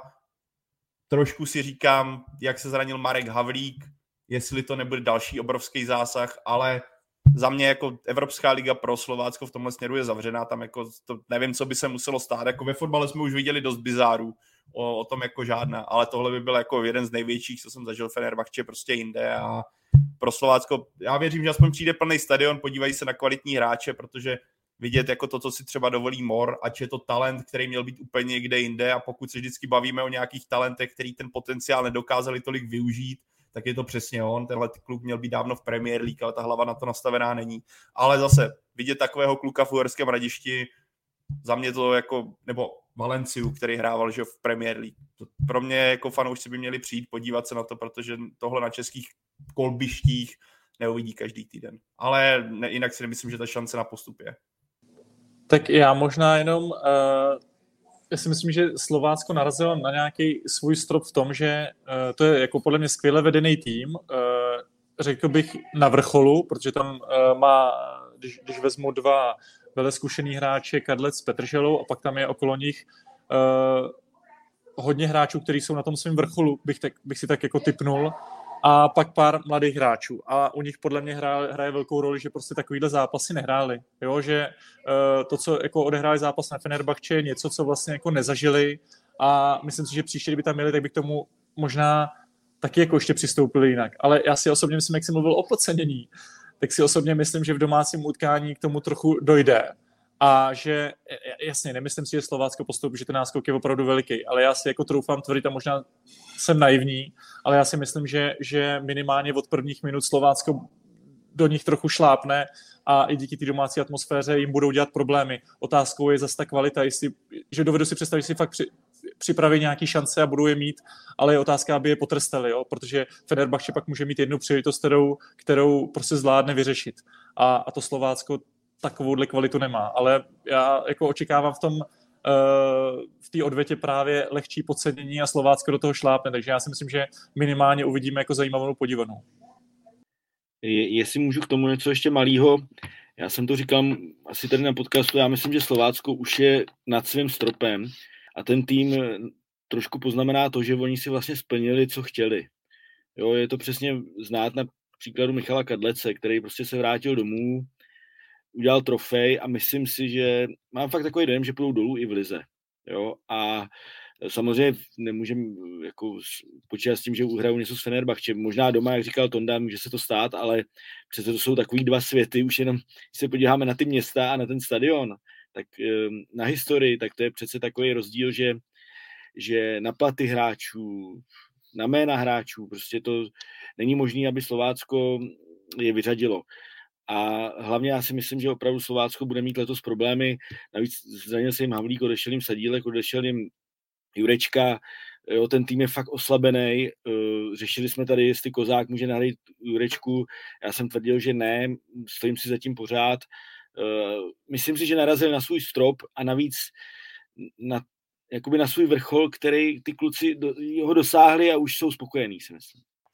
Tak já to ještě trošku otočím, dejme tomu, že už eh, jsme za tou čtvrteční odvetou a Slovácko eh, v kvalifikaci o Evropskou ligu končí, tudíž bude hrát playoff konferenční ligy a tam narazí na někoho z dvojce AIK Stockholm, Škendia, Tetovo. Eh, to první utkání dopadlo nerozhodným výsledkem 1-1, tak Tondo, kdo by byl podle tebe pro Slovácko schůdnější? Tady uh, budu upřímný, nemám, nemám ty mužstva opravdu nakoukaný, to, to, to říkám zcela otevřeně. Uh, tak nějak si myslím, že možná čitelnější mužstvem by, byl, by byly, by byly uh, seveřané, ale, ale otázka, uh, tam jako, ačkoliv o nich tolik nevím, tak si troufám tvrdit, že tam Slovácko nějaký, nějakou šanci má. Tam si myslím, že prostě ten dvojzápas se dá zvládnout ale eh, je otázka, jak potom Slovácko bude schopno, pokud by se dostalo opravdu do, do Evropy, jak by to zvládalo ještě navíc jako s ligou, že ten kádr prostě není, není tak široký, a, ale byl by to obrovský úspěch, ale upřímně v tom případném dalším dvojzápase věřím, že tam, tam šance existuje. Ale znovu opaku, zcela otevřeně říkám, že ty mužstva nakoukané nemám. Dobrá, Pojďme eh, k dalšímu českému celku, a sice Plzni, která vyhrála v Kišiněvě eh, proti eh, šerifu Tiraspol 2-1. Řekli byste, kluci, že Viktorka je na tom kvalitativně lépe než její moldavský soupeř, který vlastně se tak nějak sehrává? Já myslím, že jako tým určitě jo. Odmyslíme si individuality, protože protože oni mají opravdu dobrý hráče, ale, ale Plzeň má prostě pana Bílka a já jsem to říkal už i tady několikrát, pro mě to je jako jejich nejlepší hráč jednoznačně, protože on, on postavil sestavu, postavil taktiku přesně na hráče, jaký potřebuje, eh, drží, drží tu taktiku, drží ten tým pod krkem a je úspěšný. On byl úspěšný všude, takže jako mě to, mě to jako vůbec nepřekvapilo, takže já si myslím, že Plzeň normálně se jako dostane do ligy mistrů. Jo, a uh, navíc pan Šádek ten na to vsadil snad já nevím všechno úplně, co má, proto, protože proto nakoupil hráče nebo přived hráče, než nakoupil. A já myslím, že se jim to povede, protože uh, pan Bílek prostě e, dokáže být úspěšný. No já myslím, že ten, to první utkání ukázalo, že uh, Sheriff má individuálně dobře připravený hráče, ale Plzeň je mnohem dál v tom, jak jsou kompaktní, jak jsou soudržní a co bych jako zmínil, mi přijde, že se jako velmi posunuli ve fyzické kondici.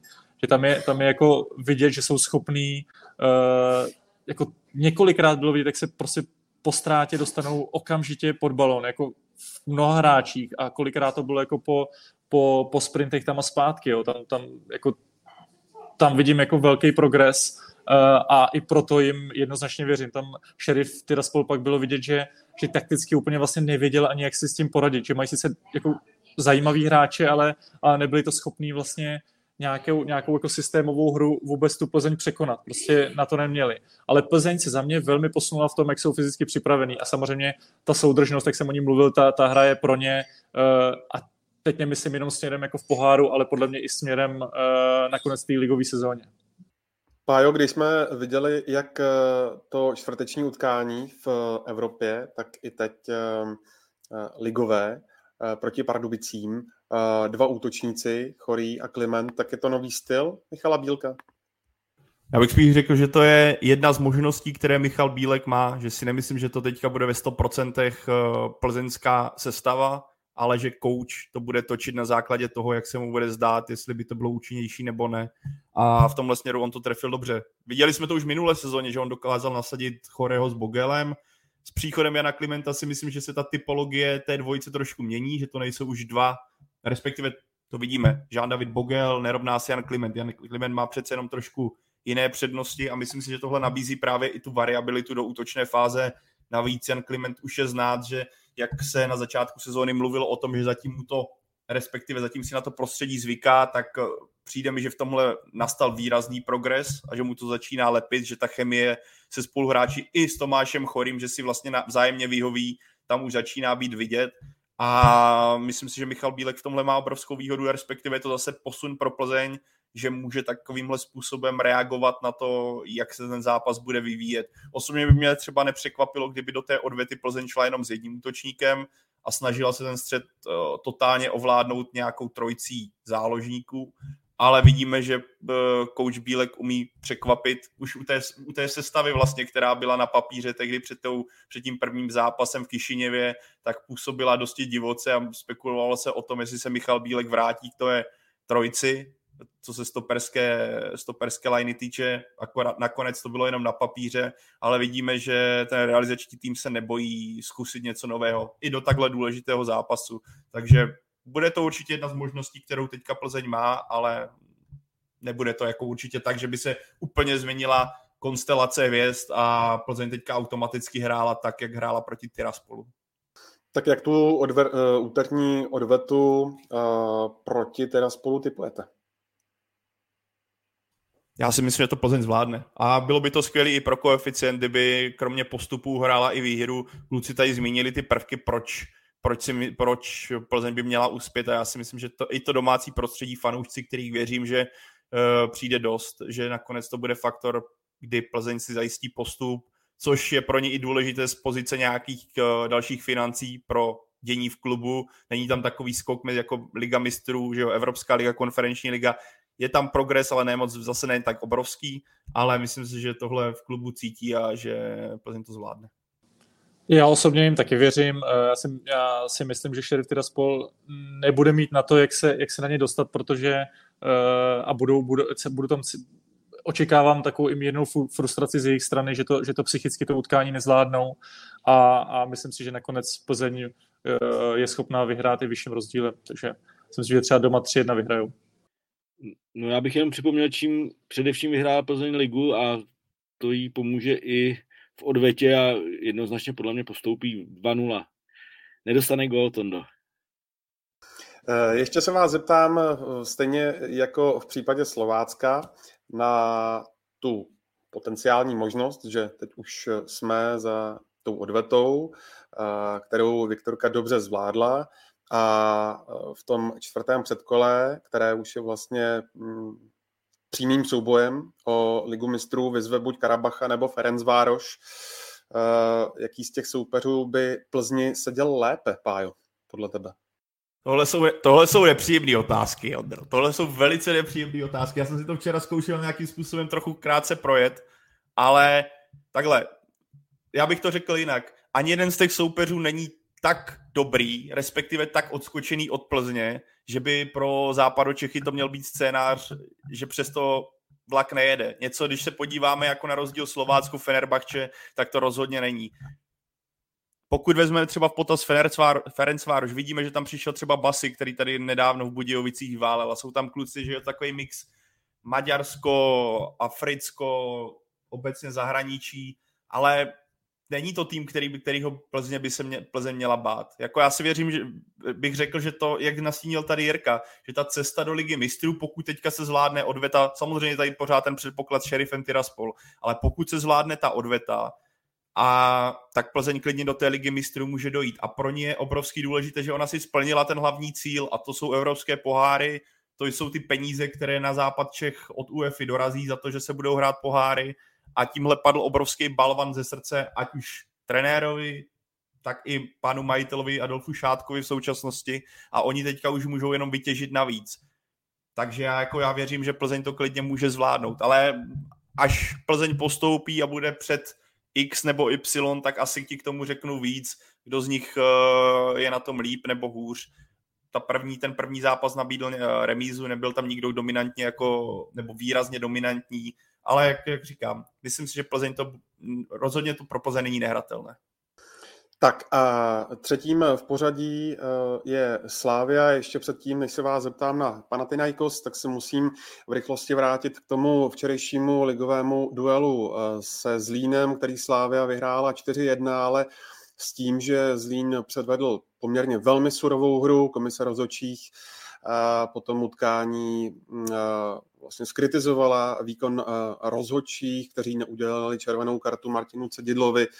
Jak jste to viděli vy, ten výkon hlavního rozhodčího Černého a spolu? No pro mě to bylo na vyhození z listiny od něj od varu, od rozhodčího, kdo byl, co byl u varu, protože Cedidlu zákrok, potom ten zákrok na Usora u, u pravýho rohového praporku byl podle mě příšerný. Byly tam i další věci, které byly pomalu na červenou kartu.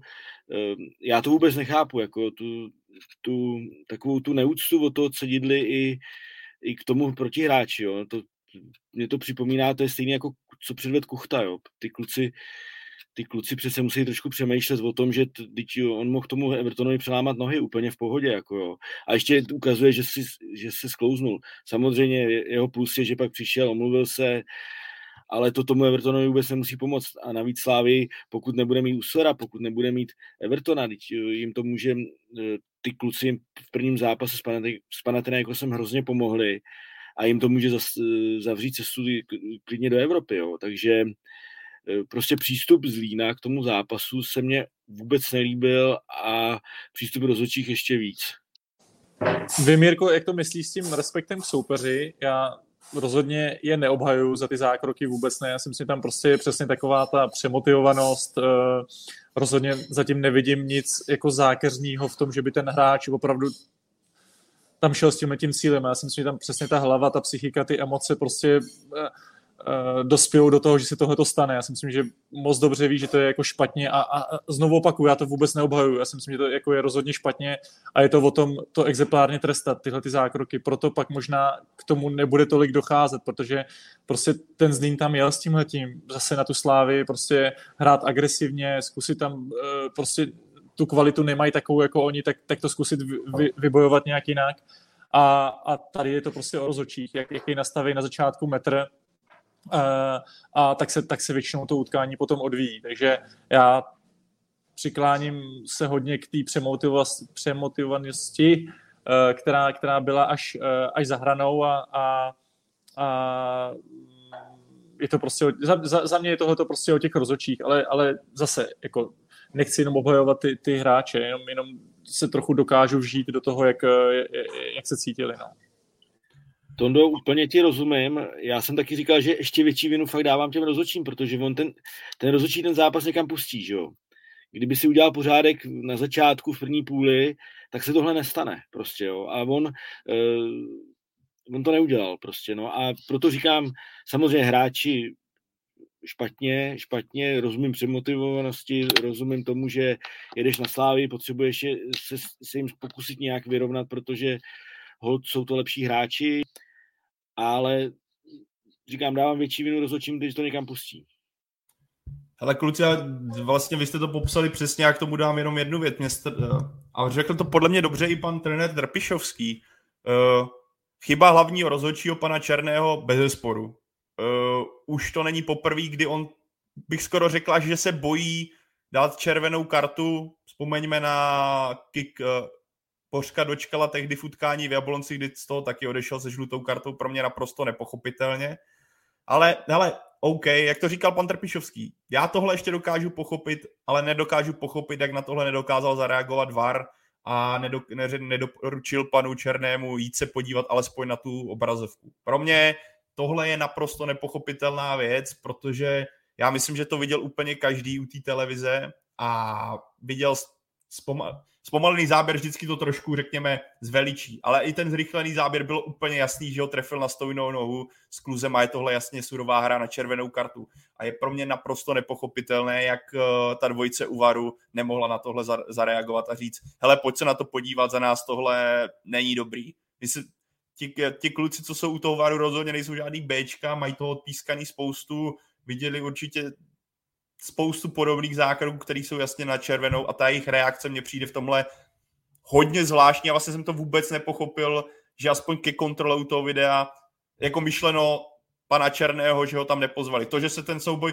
jestli jako obecně takový to, ať to, že proč to nekontrolovalo, video. Ono to kontroluje vždycky video, to akorát ten sudí, akorát se ho potom nemusí, nemusí pozvat. Ale za mě je tohle no, asi vlastně vůbec největší zkrat z těch všech jako prvků, který v tom máme, že VAR, respektive rozhodčí u VARu nepozvali hlavního rozhodčího, aby se na to podíval a vyhodnotil si to. Tohle mě prostě hlava nebere a celkem by mě zajímalo, jaká byla komunikace mezi hlavním a kluky u, televize, u televize, u videa, protože to, to jako už jsem dlouho neviděl takovou, ale zároveň teďka to stejný bylo v League, kdy, eh, co jsem viděl na Twitteru, neviděl jsem ten zápas samotný, McTominay prošlápl jako jako naprosto prasácky prošlápl hole někoho a taky, taky se to neřešilo červenou. Takže to se není jako, jak tady čtu špína Česko, blá, blá, no není problém jenom Česka. Prostě mi občas přijde, že je to zvláštní uvažování, respektive zvláštní rozhodnutí a tohle patří mezi ně. Já ještě možná jenom eh, na rozhodčích si myslím, že se shodneme, eh, stejně tak na varu. Ještě možná bych chtěl dát ten pohled těch hráčů a možná eh, no vlastně těch hráčů, že rozhodně to není něco, čím, jakým trendem se chce prezentovat uh, nikdo z ligy, jo? Jako, aby to nebylo škatulkovaný v tom, že jako uh, liga je prasácká a hraje se tam takhle prasácky, to, to myslím si, že ani Zlín s tímhletím na tu slávy nejel, ale prostě když ty hráči celý týden slyší prostě maximální nasazení, nic nevypustit, každý souboj a tohle prostě, když máte furt v hlavě, tak jdete jako opravdu toho zápasu trochu jako přemotovaný a někdy, někdy tam ta chladná hlava prostě chybí, tak jenom jako chci říct, že jsem přesvědčený o tom, že uh, nějaká taková ta fakt zákeřná agresivita v lize ve většině případů jsem přesvědčený prostě není, ale, ale je to souvisí to s tímhle tím, tak jenom jsem chtěl ještě dát na ten pohled. No a jenom dodám, že komise rozhodčích reagovala uh, velmi rychle, protože uh, video rozhodčí Mondrášovi omezila delegaci do konce podzimní části a hlavnímu sudímu Černému do konce září. To je jenom dodatek. A teď ještě k Panathinaikosu. To první utkání Slávia vyhrála 2-0. Ve čtvrtek jí čeká odveta. Jak to celé zhodnotit a jak vidíte šance Slávě do toho druhého zápasu. A co jste, když už jsme tady u, u sudích, tak co jste říkali na výkon a, francouzského rozhodčího Buketa v tom prvním zápase? Ale ze strany Slávy dobře zvládlý zápas za mě. Jako samozřejmě klíč, který otevřel stavidla gólům a respektive dalšímu dění byla ta červená karta. Vys rozhodnutí o sudí, o to nechám asi někomu jinému, ať tady nejsem dlouhý, ale za mě z mé strany to Slávě zvládla velice dobře. Bylo vidět, jak se připravoval ten střed hřiště, respektive ta trojice Traore, Tiehy, Holeš na to, aby Panathinaikos nemohl hrát přes Pereze, jestli si nepletu to jméno, doufám, že jsem neřekl Klaravinu, ale to naprosto vymazala. A za mě se tam ukázal rozdíl, který v současnosti mezi Panathinaikosem a Sláví je, a to je na straně českého mistra. Já už jsem to říkal před tím zápasem, kouč Terpišovský a ze Slávy vlastně znělo takový, že je to druhý Feynord a je to tým bez slabin, ale za mě to bylo spíš takový jako PR a řekněme uklidňování tlaku, který byl po Hradci Králové a řekněme takový jako taková trošku kouřová clona a diplomatické vyjádření a teď to nemyslím nějak špatně vůči trenérovi. To je jeho práce, aby, ten, aby v podstatě trošku tým chránil ale jinak si myslím, že Slávie je kvalitativně jinde, než je, než je Panathinaikos v současnosti a na tom hřišti se to potvrdilo a mohlo to skončit klidně víc. A krásně to bylo vidět třeba, když nastoupil Šporar. Ukázalo se asi, proč Slávě tehdy se rozhodla nekoupit, protože rychlostně byl úplně někde jinde a to myslím v negativním slova smyslu. Ale za mě Slávě je dobře zvládnutý zápas a věřím, že tohle potvrdí i na hřišti soupeře a teďka nechám někomu sudí, ať tady nejsem moc dlouhý. No já musím říct, tak se ukázalo, že asi i Hradec je lepší než Panathinaikos. Si trošku přiřeju polivčičku. Ale eh, ne, ne, ne, to si dělám samozřejmě legraci. Ale mně se hlavně líbilo, jak ta Slávě k tomu přistoupila, protože se ukázalo, že už to je fakt velký tým eh, s velkým trenérem, protože on postavil sestavu, která vlastně nedala pochyb, že, by to nezvládli. Jako jo. Prostě t, výborný hráči a k tomu... Jirko, stopnu tě, českého vicebystra. Někdo to tady přesně dobře napsal. Já jsem právě chtěl říct, že, no, že, to, že měl hnedka opravit. Mistr. To jsem akorát tak, já, hele, to tak člověk jako rychle mluvil, mluvil a prostě to takový to... A mně se tohle vrátí, mě jako dostanu po podcastu od někoho za uši, ale jenom ať se rychle opravím, ať to tady ne, nesmrdí tady to lejno v tom vzduchu hodně dlouho, samozřejmě českého vicemistra, zasloužený titul do Plzně, xkrát jsem to zmínil, pro jistotu to zopaku, zasloužený titul Plzně. No tak škoda, tak jsem to o to připravil, ale eh, a k panu rozhodčímu, myslím si, že byl jako byl výborný prostě, no, jako to, co udělal u toho faulu Santose, to jsem jako fakt dlouho neviděl a beru to jako mnohem větší chybu, než, eh, než debaty o tom, jestli měl vyloučit Palaciose nebo ne, protože já osobně si myslím, že ho neměl vyloučit. Samozřejmě někdo řekne, on skočil, ale mně to přišlo spíš takový fakt jako takový ten pád, kdy už jsi v souboji a už jako vlastně se lekneš ještě někoho jako je Santos a podle mě nefilmoval úplně, úplně o Katě.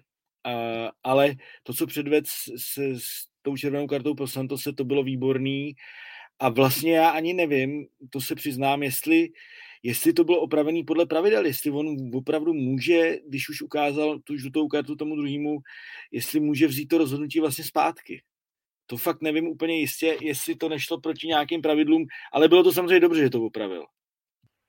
Tondo, jak vidíš odvetu? Tak já osobně si myslím, že Slávy taky dál v tom vůbec jako um, já, zase bych to musel vzít trochu jako ze, šiko, ze široka, jak se, jak se Slávy jako vlastně jako posouvá. Jo. Vezmu to opravdu jako z rychlíku, abych jenom uvedl kontext tam, že se to už určitě několikrát probírali, ale jenom si říct, že v tom to, co jako Slávia ten jejich nějaký jako vývoj je podle mě na český poměry naprosto unikátní z toho pohledu, že prostě už tehdy uh, vyhodili trenéra, který byl vlastně jako úspěšný, ale oni se chtěli posunout zase jako dál a vlastně už jsou daleko v tom, jak přivádějí hráče do svého systému, na který jako chtějí, vědějí, co chtějí hrát a do toho si přivádějí hráče. A v tom si třeba myslím osobně, že i v tom jsou jako dál, než je Panathinaikos, který třeba je schopný při, přivíst uh, jasně hvězdy určitě, ale v nějakém tom systému a taktice si myslím, že je prostě Slávě jako dál. A, a, a i díky tomu si vytvořili, uh, vytvořili takovýhle náskok. A zase se ukázala síla trenérského štábu Slávě, která prostě dokázala skvěle takticky připravit na to utkání, že oni ho opravdu jako zvládli, zvládli fakt výborně, uh, ale, ale uh, myslím si, že odveta bude jako velmi složitá z pohledu jako atmosféry, uh, tlaku, bude to, bude to opravdu jako náročný a, a tady zase musím říct, že velkou výhodu Slávě má v eh, těch trenérech, protože oni jsou opravdu vždycky schopní nějakým způsobem překvapit, nachystat, eh, ale myslím si, že pokud Slavě postoupí, tak je to bude ještě hodně bolet a, a bude to možná hodně těsný, upřímně.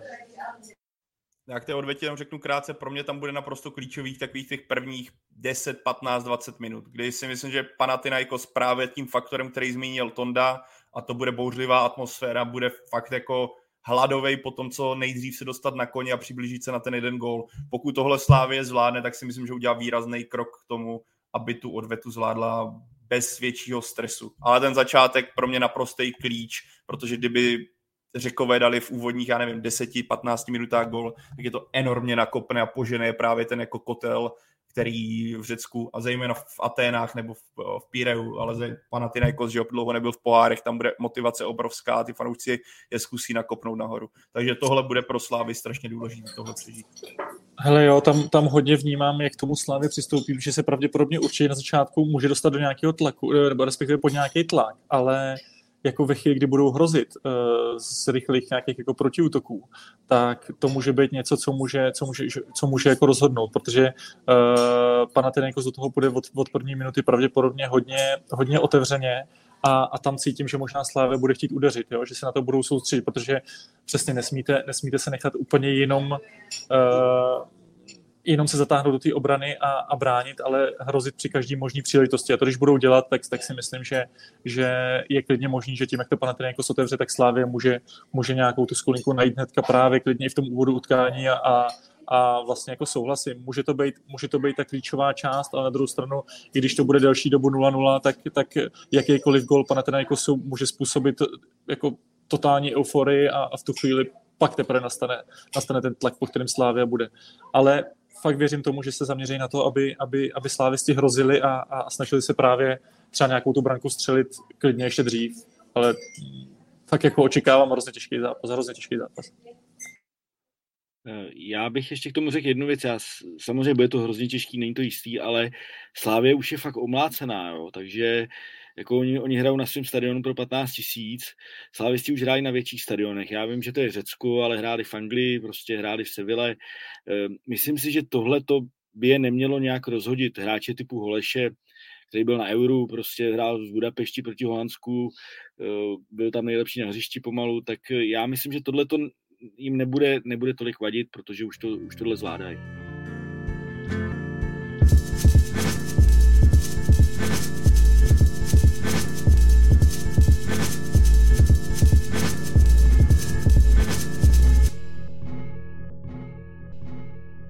Tak jo, eh, pojďme se na závěr dnešního dílu Football Focus podcastu vrátit eh, zpátky do ligy, protože tam další tým, který byl eh, hodně často typován, myslím, že i námi na boj o záchranu zatím poměrně válí, protože Brno má po dvou kolech čtyři body a velkou měrou se o to zasloužil Jakub Řezníček, 34-letý harcovník ligový, má zatím na svém kontě gol a dvě asistence. Je pro tebe jako Březníček, Jirko, tou klíčovou postavou zbrojovky? Eh, já musím říct, že ho mám, hro, že ho mám hrozně rád, už sleduju léta. Je to takový správný zlobivec a, a byl dost zlobivec i třeba mimo hřiště, co vím. A myslím si, že se zaprvé trošku asi uklidnil a za druhý mu podle mě pomohla minulá sezona ve druhé lize. On předtím měl horší sezóny, podle mě po jednom gólu dával třeba v Brně, v Teplicích a minulý, minulý rok vyhrál cenu pro nejlepšího střelce druhé ligy a rozjel se. A já musím říct, že když jsem viděl první zápas, jak nahrával na dva góly, tak jsem si říkal, že eh, proti Olomouci dá 100% góla. Tak jsem rád, že jsem to trefil a pro mě, pro mě je klíčový, protože, protože já si myslím, že na Českou ligu je to fakt pořád dobrý hráč má 80 gólů pomalu, nebo 72, myslím, jsem se koukal. Eh, to, to prostě není jen tak, aby zdal, to, aby zdal tolik gólů. To Tonda samozřejmě potvrdí, určitě se s ním ho zažil jako soupeře, možná i jako spoluhráče, se nepletu. A uh, myslím si, že dokáže být řezíček dost nepříjemný a navíc já, já ho mám fakt rád, já myslím, že umí kopat. A pro, pro Brno může být naprosto zásadní hráč.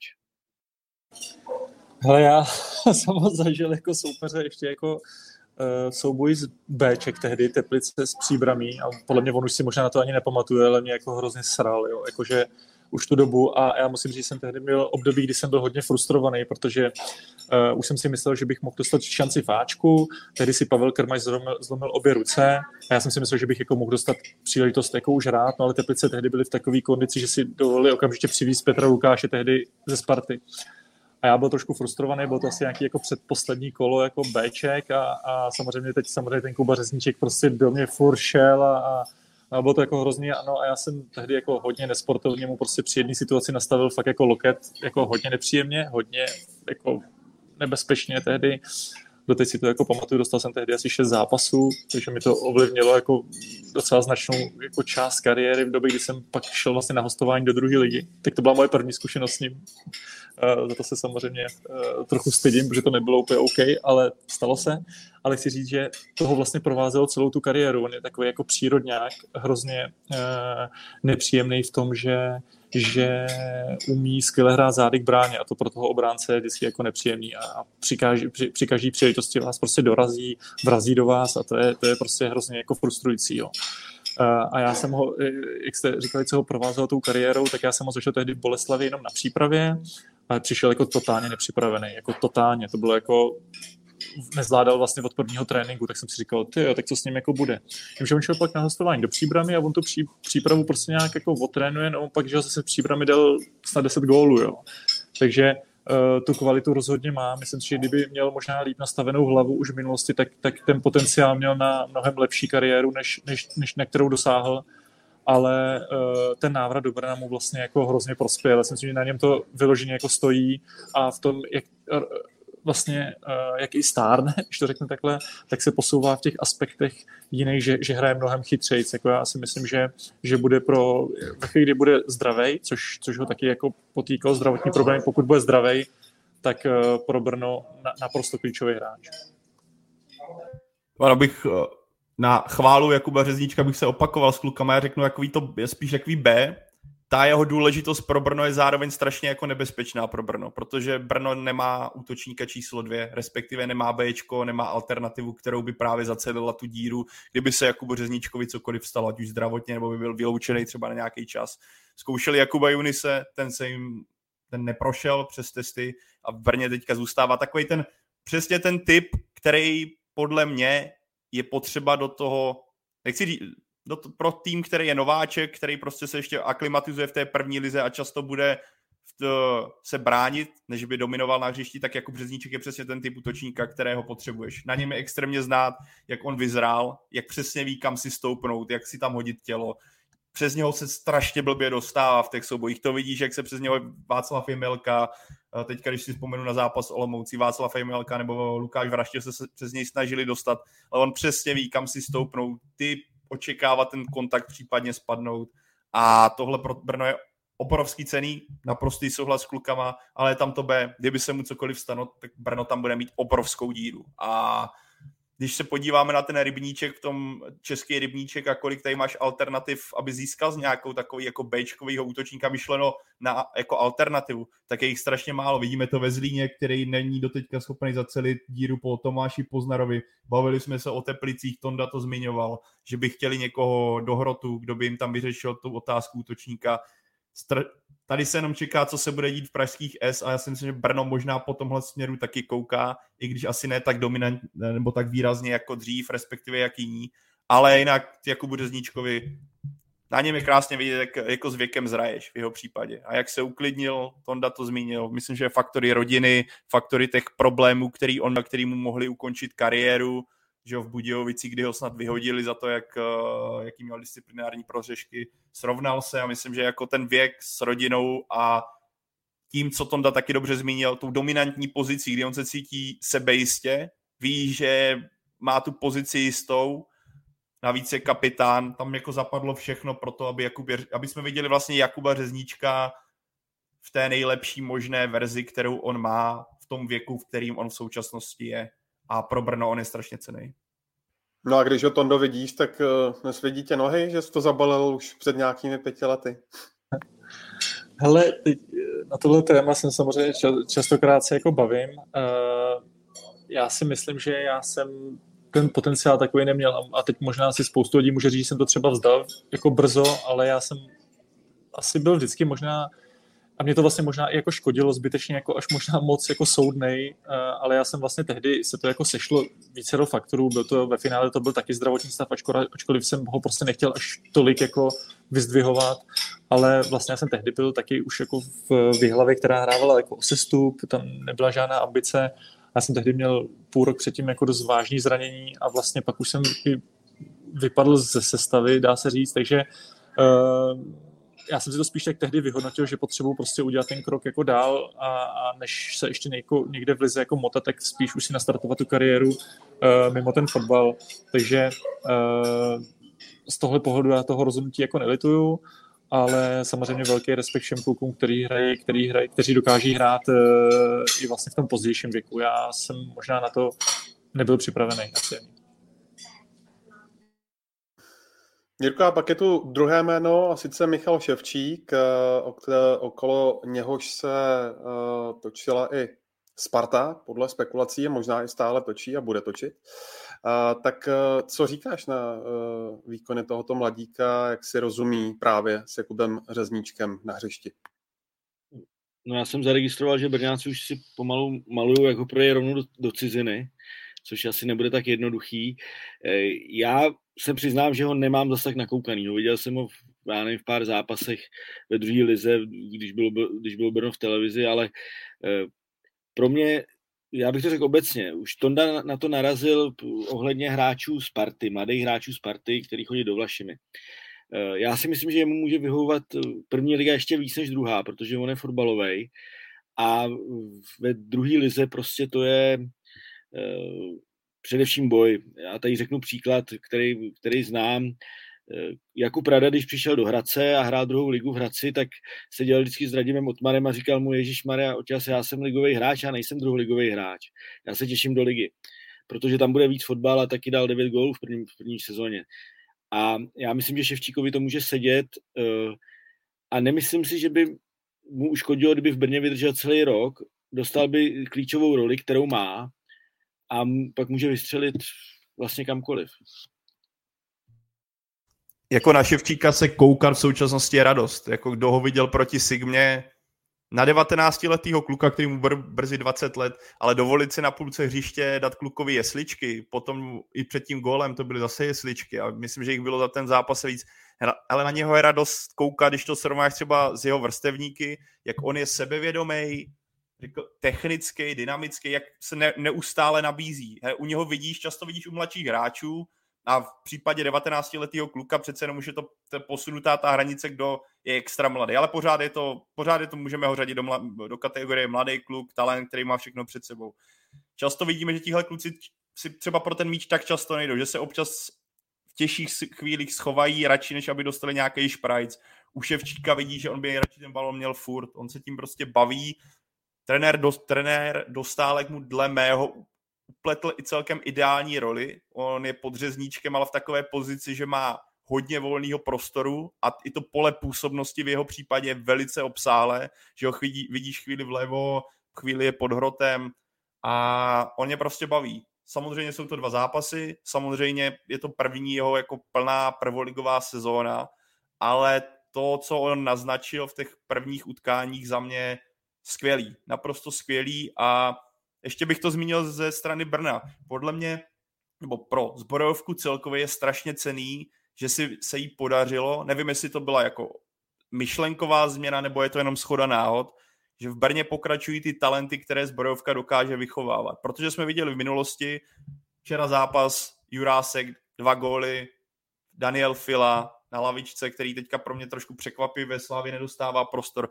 Oba kluci z Brna. Viděl Ladislav Krejčí mladší, hráč Brna, který něco odehrál, ale vlastně odešli strašně brzo. Vlastně tomu Brnu pořádně nic nedali. A teďka vidíme Michala Ševčíka, který neodešel, teďka má tu roli. Lukáš Endl je podle mě v mých očích taky potenciálně stoper, který má na to, aby v Lize jednou hrál velkou roli, ne přestoupil někam dál, pořád 19 let, výška skvělá, nebojí se rozehrávky, navíc je fotbalový. Ale když se vrátím k Ševčíkovi, on má pro mě předpoklady skutečně na to, aby jednou přerostl ligu a postoupil dál. Ale jak říkal Jirka, mluvilo se tady hnedka po tom zápase s Olomoucí, jak už se bude prodávat do ciziny, je to strašně brzo. Pořád jako je to pro něj první celá lig, prvoligová sezóna a je na něm, aby ty výkony potvrzoval ale ty záblesky z jeho strany na český, jako na českýho hráče v tomhle věku je to fakt paráda vidět takového fotbalisty běhat po, po ligových trávnicích. Uh, já za sebe jenom si říct jako jednu věc a to je, jak, jak se jako změnil ten trend toho jako uh, sledování a nákup hráčů, jo? že si myslím, že dřív hráč jako Ševčí by musel prokázat nejdřív nějakou jako kvalitu rok, rok a půl v lize, aby od něj třeba Sparta nebo Slavia měl zájem. Jo? Teď má za sebou jako druholigový ročník, začátek ligy a už se, jako, už se vlastně na začátku jako mluvilo o tom, že ho, že ho Sparta jako koupí. Jo? Tak je to jako skutečně, jak ten trh se jako změnil v tom, že už prostě opravdu si ty hráče musí ukrást jako na začátku.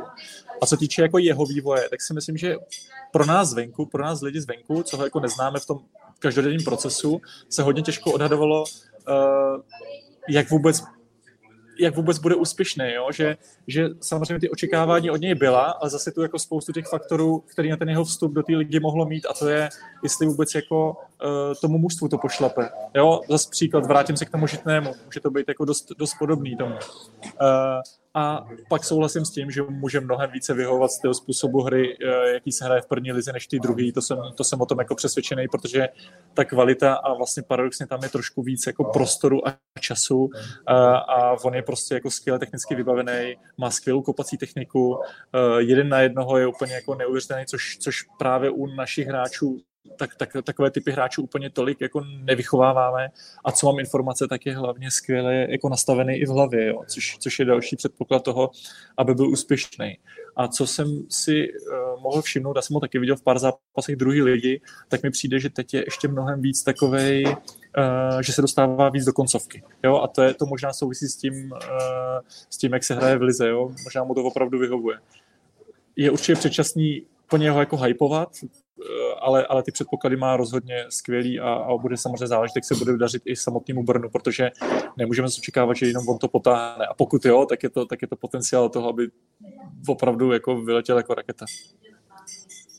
Ty jsi tady, Tondo, dobře zmínil ten potenciální přestup do Sparty. Ono se ukazuje zase, jak to máš takovou tu jak ty příběhy se můžou vyvíjet. Nevíme teda, jak by to vypadalo ve Spartě, ale tím, že on zůstal teďka v Brně, tak má obrov, bude mít obrovské množství prostoru, bude mít obrovské množství času na to etablovat se v lize a zkusit si právě ten prvoligový fotbal. Kdyby byl teďka ve Spartě, měl by tam konkurenci, že jo, Karabec, Daněk, ono by asi teda putoval by spá, a pravděpodobně by nakonec skončil v Brně na hostování, o čem se mluvilo.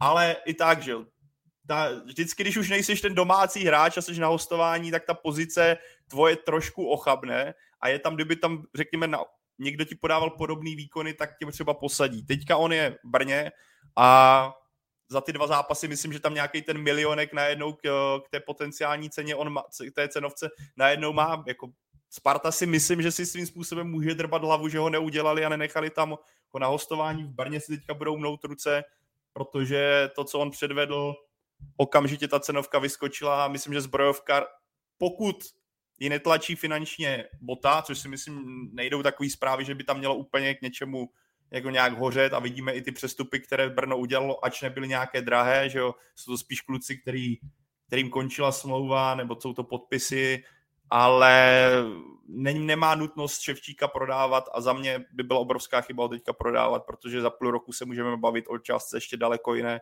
A jako pokud někoho sledovat v lize, tak Michala Ševčíka bych doporučil, bude to zajímavý příběh. Co říkáš, Jirko, na ten ligový start eh, zbrojovky? Eh, remíza 2-2 se Slováckem, teďka eh, výhra 2-0 na Signě. Jak to může pokračovat? Tak především je to fakt začátek, jo. A já mm, pořád si nejsem jistý, že by Brno mělo nějak vylítnout, protože myslím, že na minulém podcastu jsem je srovnával s, s posledníma dvouma nováčkama, to je Hradec a Pardubice, ale ty kluby tvořily svoje manšafty 4-5 let, což v Brně, což v Brně takhle nebylo. Eh, a je mám tam ještě jednu pochybnost. Brno hrál se Slováckem, který se chystal na pohár, eh, není podle mýho v úplně nejlepší kondici na začátku sezóny a hrálo v Olomouci. A Olomouc, i když vyhrál na baníku, tak já nepovažuji za, nějak, za klub, který by měl eh, v lize předvádět nějaké velké věci. Spíš takový průměr. To znamená, že Brno ještě eh, nedostalo soupeře, který by je měl, eh, který by byl úplně špičkový. Takhle si to myslím. Samozřejmě může se stát cokoliv, zase, zase tolik je nasledování nemám, ale eh, vezmem, když si vezmeme příchody, udělali Ganečního Faltu, to jsou kluci, kteří se trápili v posledních letech, eh, uvidíme, no. Řezníček se Ševčíkem, jestli to utáhnou sami dva, samozřejmě směrem dopředu. Eh, koukal jsem, že Šural se vrátil zase na stopera, jestli se nepletu, Pavel to ví líp, ale já mám pochybnosti pořád ještě, protože pořád hledám jako týmy, který by měli hrát dole a Brno, Brno má mezi nima, protože u ostatních mám jako argumenty, proč by měli být nad ním. Já jenom osobně jsem byl hrozně zklamaný z, z Brna, když se poprvé vrátil do ligy. Že vlastně mi přišlo, že to jako extrémně podcenili, že to, to jsem vlastně jako neviděl vůbec nic. Fakt, fakt to za mě bylo vlastně jako zklamání. Teď tam vidím v tomhle ohledu určitě progres, ale uh, může tam hrát trochu zaslepení to, jako, jak zvládli ty první dvě kola. Uh, protože si myslím, že jako rozhodně to není mančov, který by měl udržet nějak dlouhodobě nějakou výkonnost. Myslím si, že budou mít výpadek a bude, bude jako zajímavé sledovat, jak, jak, jak rychle se z toho vyhrabou, ale obecně si myslím, že jim taky jako schází uh, větší konkurence v týmu uh, a šíře kádru. To si myslím, že, že, bude, že bude taky jako jeden z rozhodujících faktorů, protože ve chvíli, kdy jim tam vypadnou jeden, dva klíčoví hráči, tak prostě oni nejsou schopni je nahradit. To, to máš pravdu, no. Tam já tam vidím, tam je otázka ještě, co napě, jak proběhne to jednání ohledně stopera, když jsem mluvil právě s Brnem o Čihákovi, uvidíme, až se vrátí zdravotně Štěrba, ale skutečně jako tam je bod, kdyby vypadl jako pro mě, a jako nejbolestivější místo je jako Březníček. Kdyby vypadl jako Březníček, tak Brno bude mít obrovské problémy, jak tuhle ztrátu zacelit v té prvoligové konkurenci. Ale já bych třeba, Jirko, nebyl tak kritický pro mě naopak zápasy se Slováckem a Olomoucí jsou duely s týmy, které vidím jako v horní polovině tabulky, ne dva týmy, které budou atakovat nejlepší šestku. A pro Brno naopak je strašně cený, jak tyhle dva zápasy dopadly, protože když se podíváme na ten los, že Brno teďka má Bolku, potom má Plzeň, potom má Slávy a potom má Bohemku. Kdyby mělo, kdyby třeba z tohohle, jestli Ondro tam jsem ještě jako zapomněl, a ještě baník. Kdy, kdyby z těchto dvou zápasů třeba vyšli s bodem, tak jako najednou tam začne, řekněme, být lehký stres uh, že jo, blbej rozjezd, nechytlo se to úplně. Ale Brno má jako z dvou zápasů čtyři body. Myslím si, že ani v klubu nečekali s tak dobrým startem. Navíc mají v současnosti enormní podporu fanoušků. První zápas 8 tisíc na srbské. Teďka na tom výjezdu o fanoušcích Olomouce nebylo v tom zápase pořádně slyšet, naopak jako zbrojováci celý zápas fandili. A tohle pro tím, že ještě se nehraje hokej, nehraje kometa, tak Brno má teďka obrovský potenciál na to, aby si trošku oživilo tu atmosféru v tom městě v rámci fotbalu. A to se jim zatím daří. A mně se, jako co se týče Máš samozřejmě tomto pravdu, že ta šíře kádru není tak velká, ale zároveň bych řekl, že Brnu se relativně dobře podařilo posílit posty na to, na co měli finančně a v rámci jako toho potravního řetězce, jak tady zmiňujeme v, li- v Lize, podařilo se jí posílit posty, které potřebovali. Jsou to krajní beci, ať Matějov uh, s Divíškem nehrají, ale jsou to alternativy, kdyby ti někdo vypadl. Podařilo se přivést Faltu, který je alternativou jako buď do středu nebo na křídlo. Ali zase, je to jenom začátek toho angažma, ale to, co předvedl proti Olomouci, rychlostně i sebevědomí, i proti Slovácku naznačil, že ten jako, je to taková ta potenciálně, furt je to potřeba zmínit potenciálně, je to taková ta trefa, u čem jsme se bavili u Teplic, že zkusíš cizince, nízký náklad a uvidí, že si to klapne. A zatím teda Alice na mě jeví jako potenciálně trefa do černého, respektive ty prvky, které naznačil, si myslím, že do hry Brna by mohli sedět, jak se říká, zadek na hrnec. Uvidíme, jak to bude dál.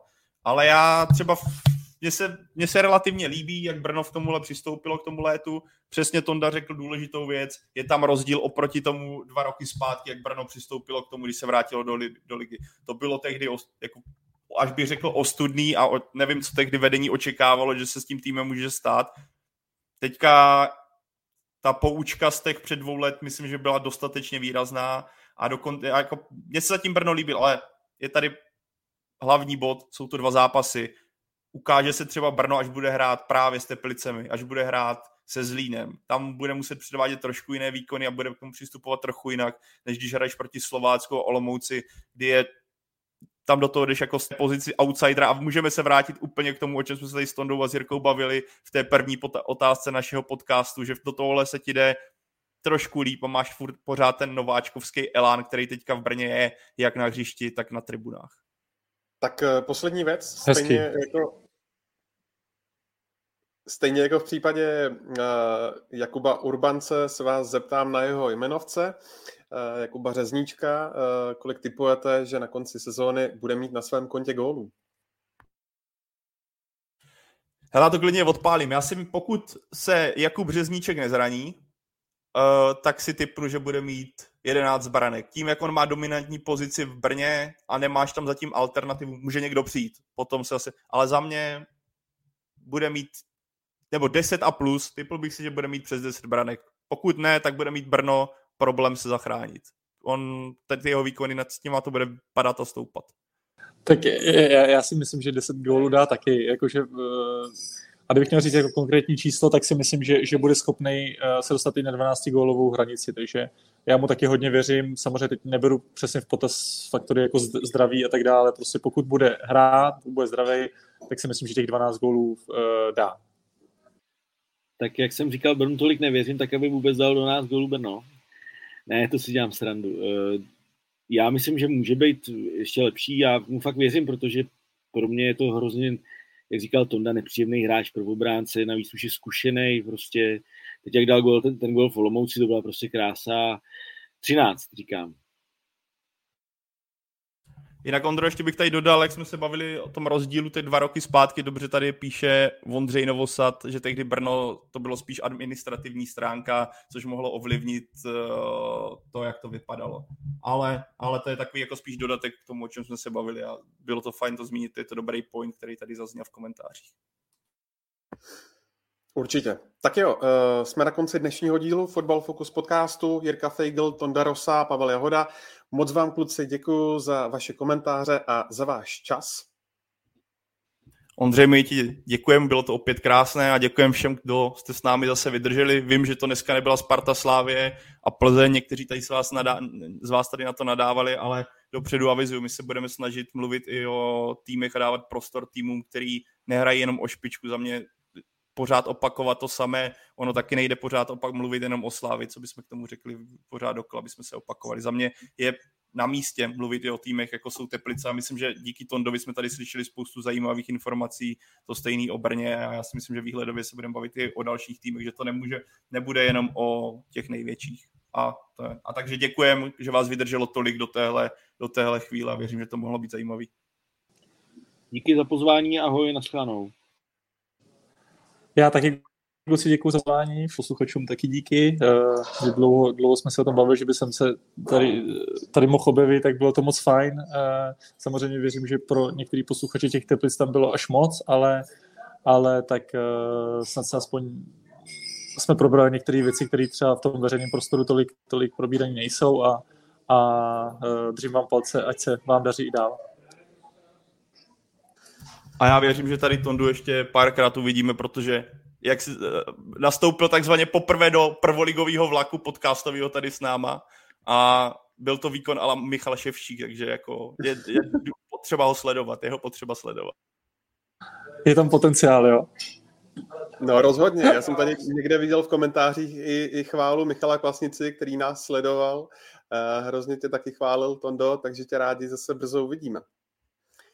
A ještě vám připomenu uh, přímý uh, přenos, uh, jak už jsem říkal, Slovácko Fenerbahče ve čtvrtek od sedmi večer na ČT Sport. Pokud byste fotbalu uh, neměli dost, tak v sobotu pak uh, druholigové derby Slávia Sparta, taktéž na ČT Sport, tuším, že od čtvrt na jedenáct.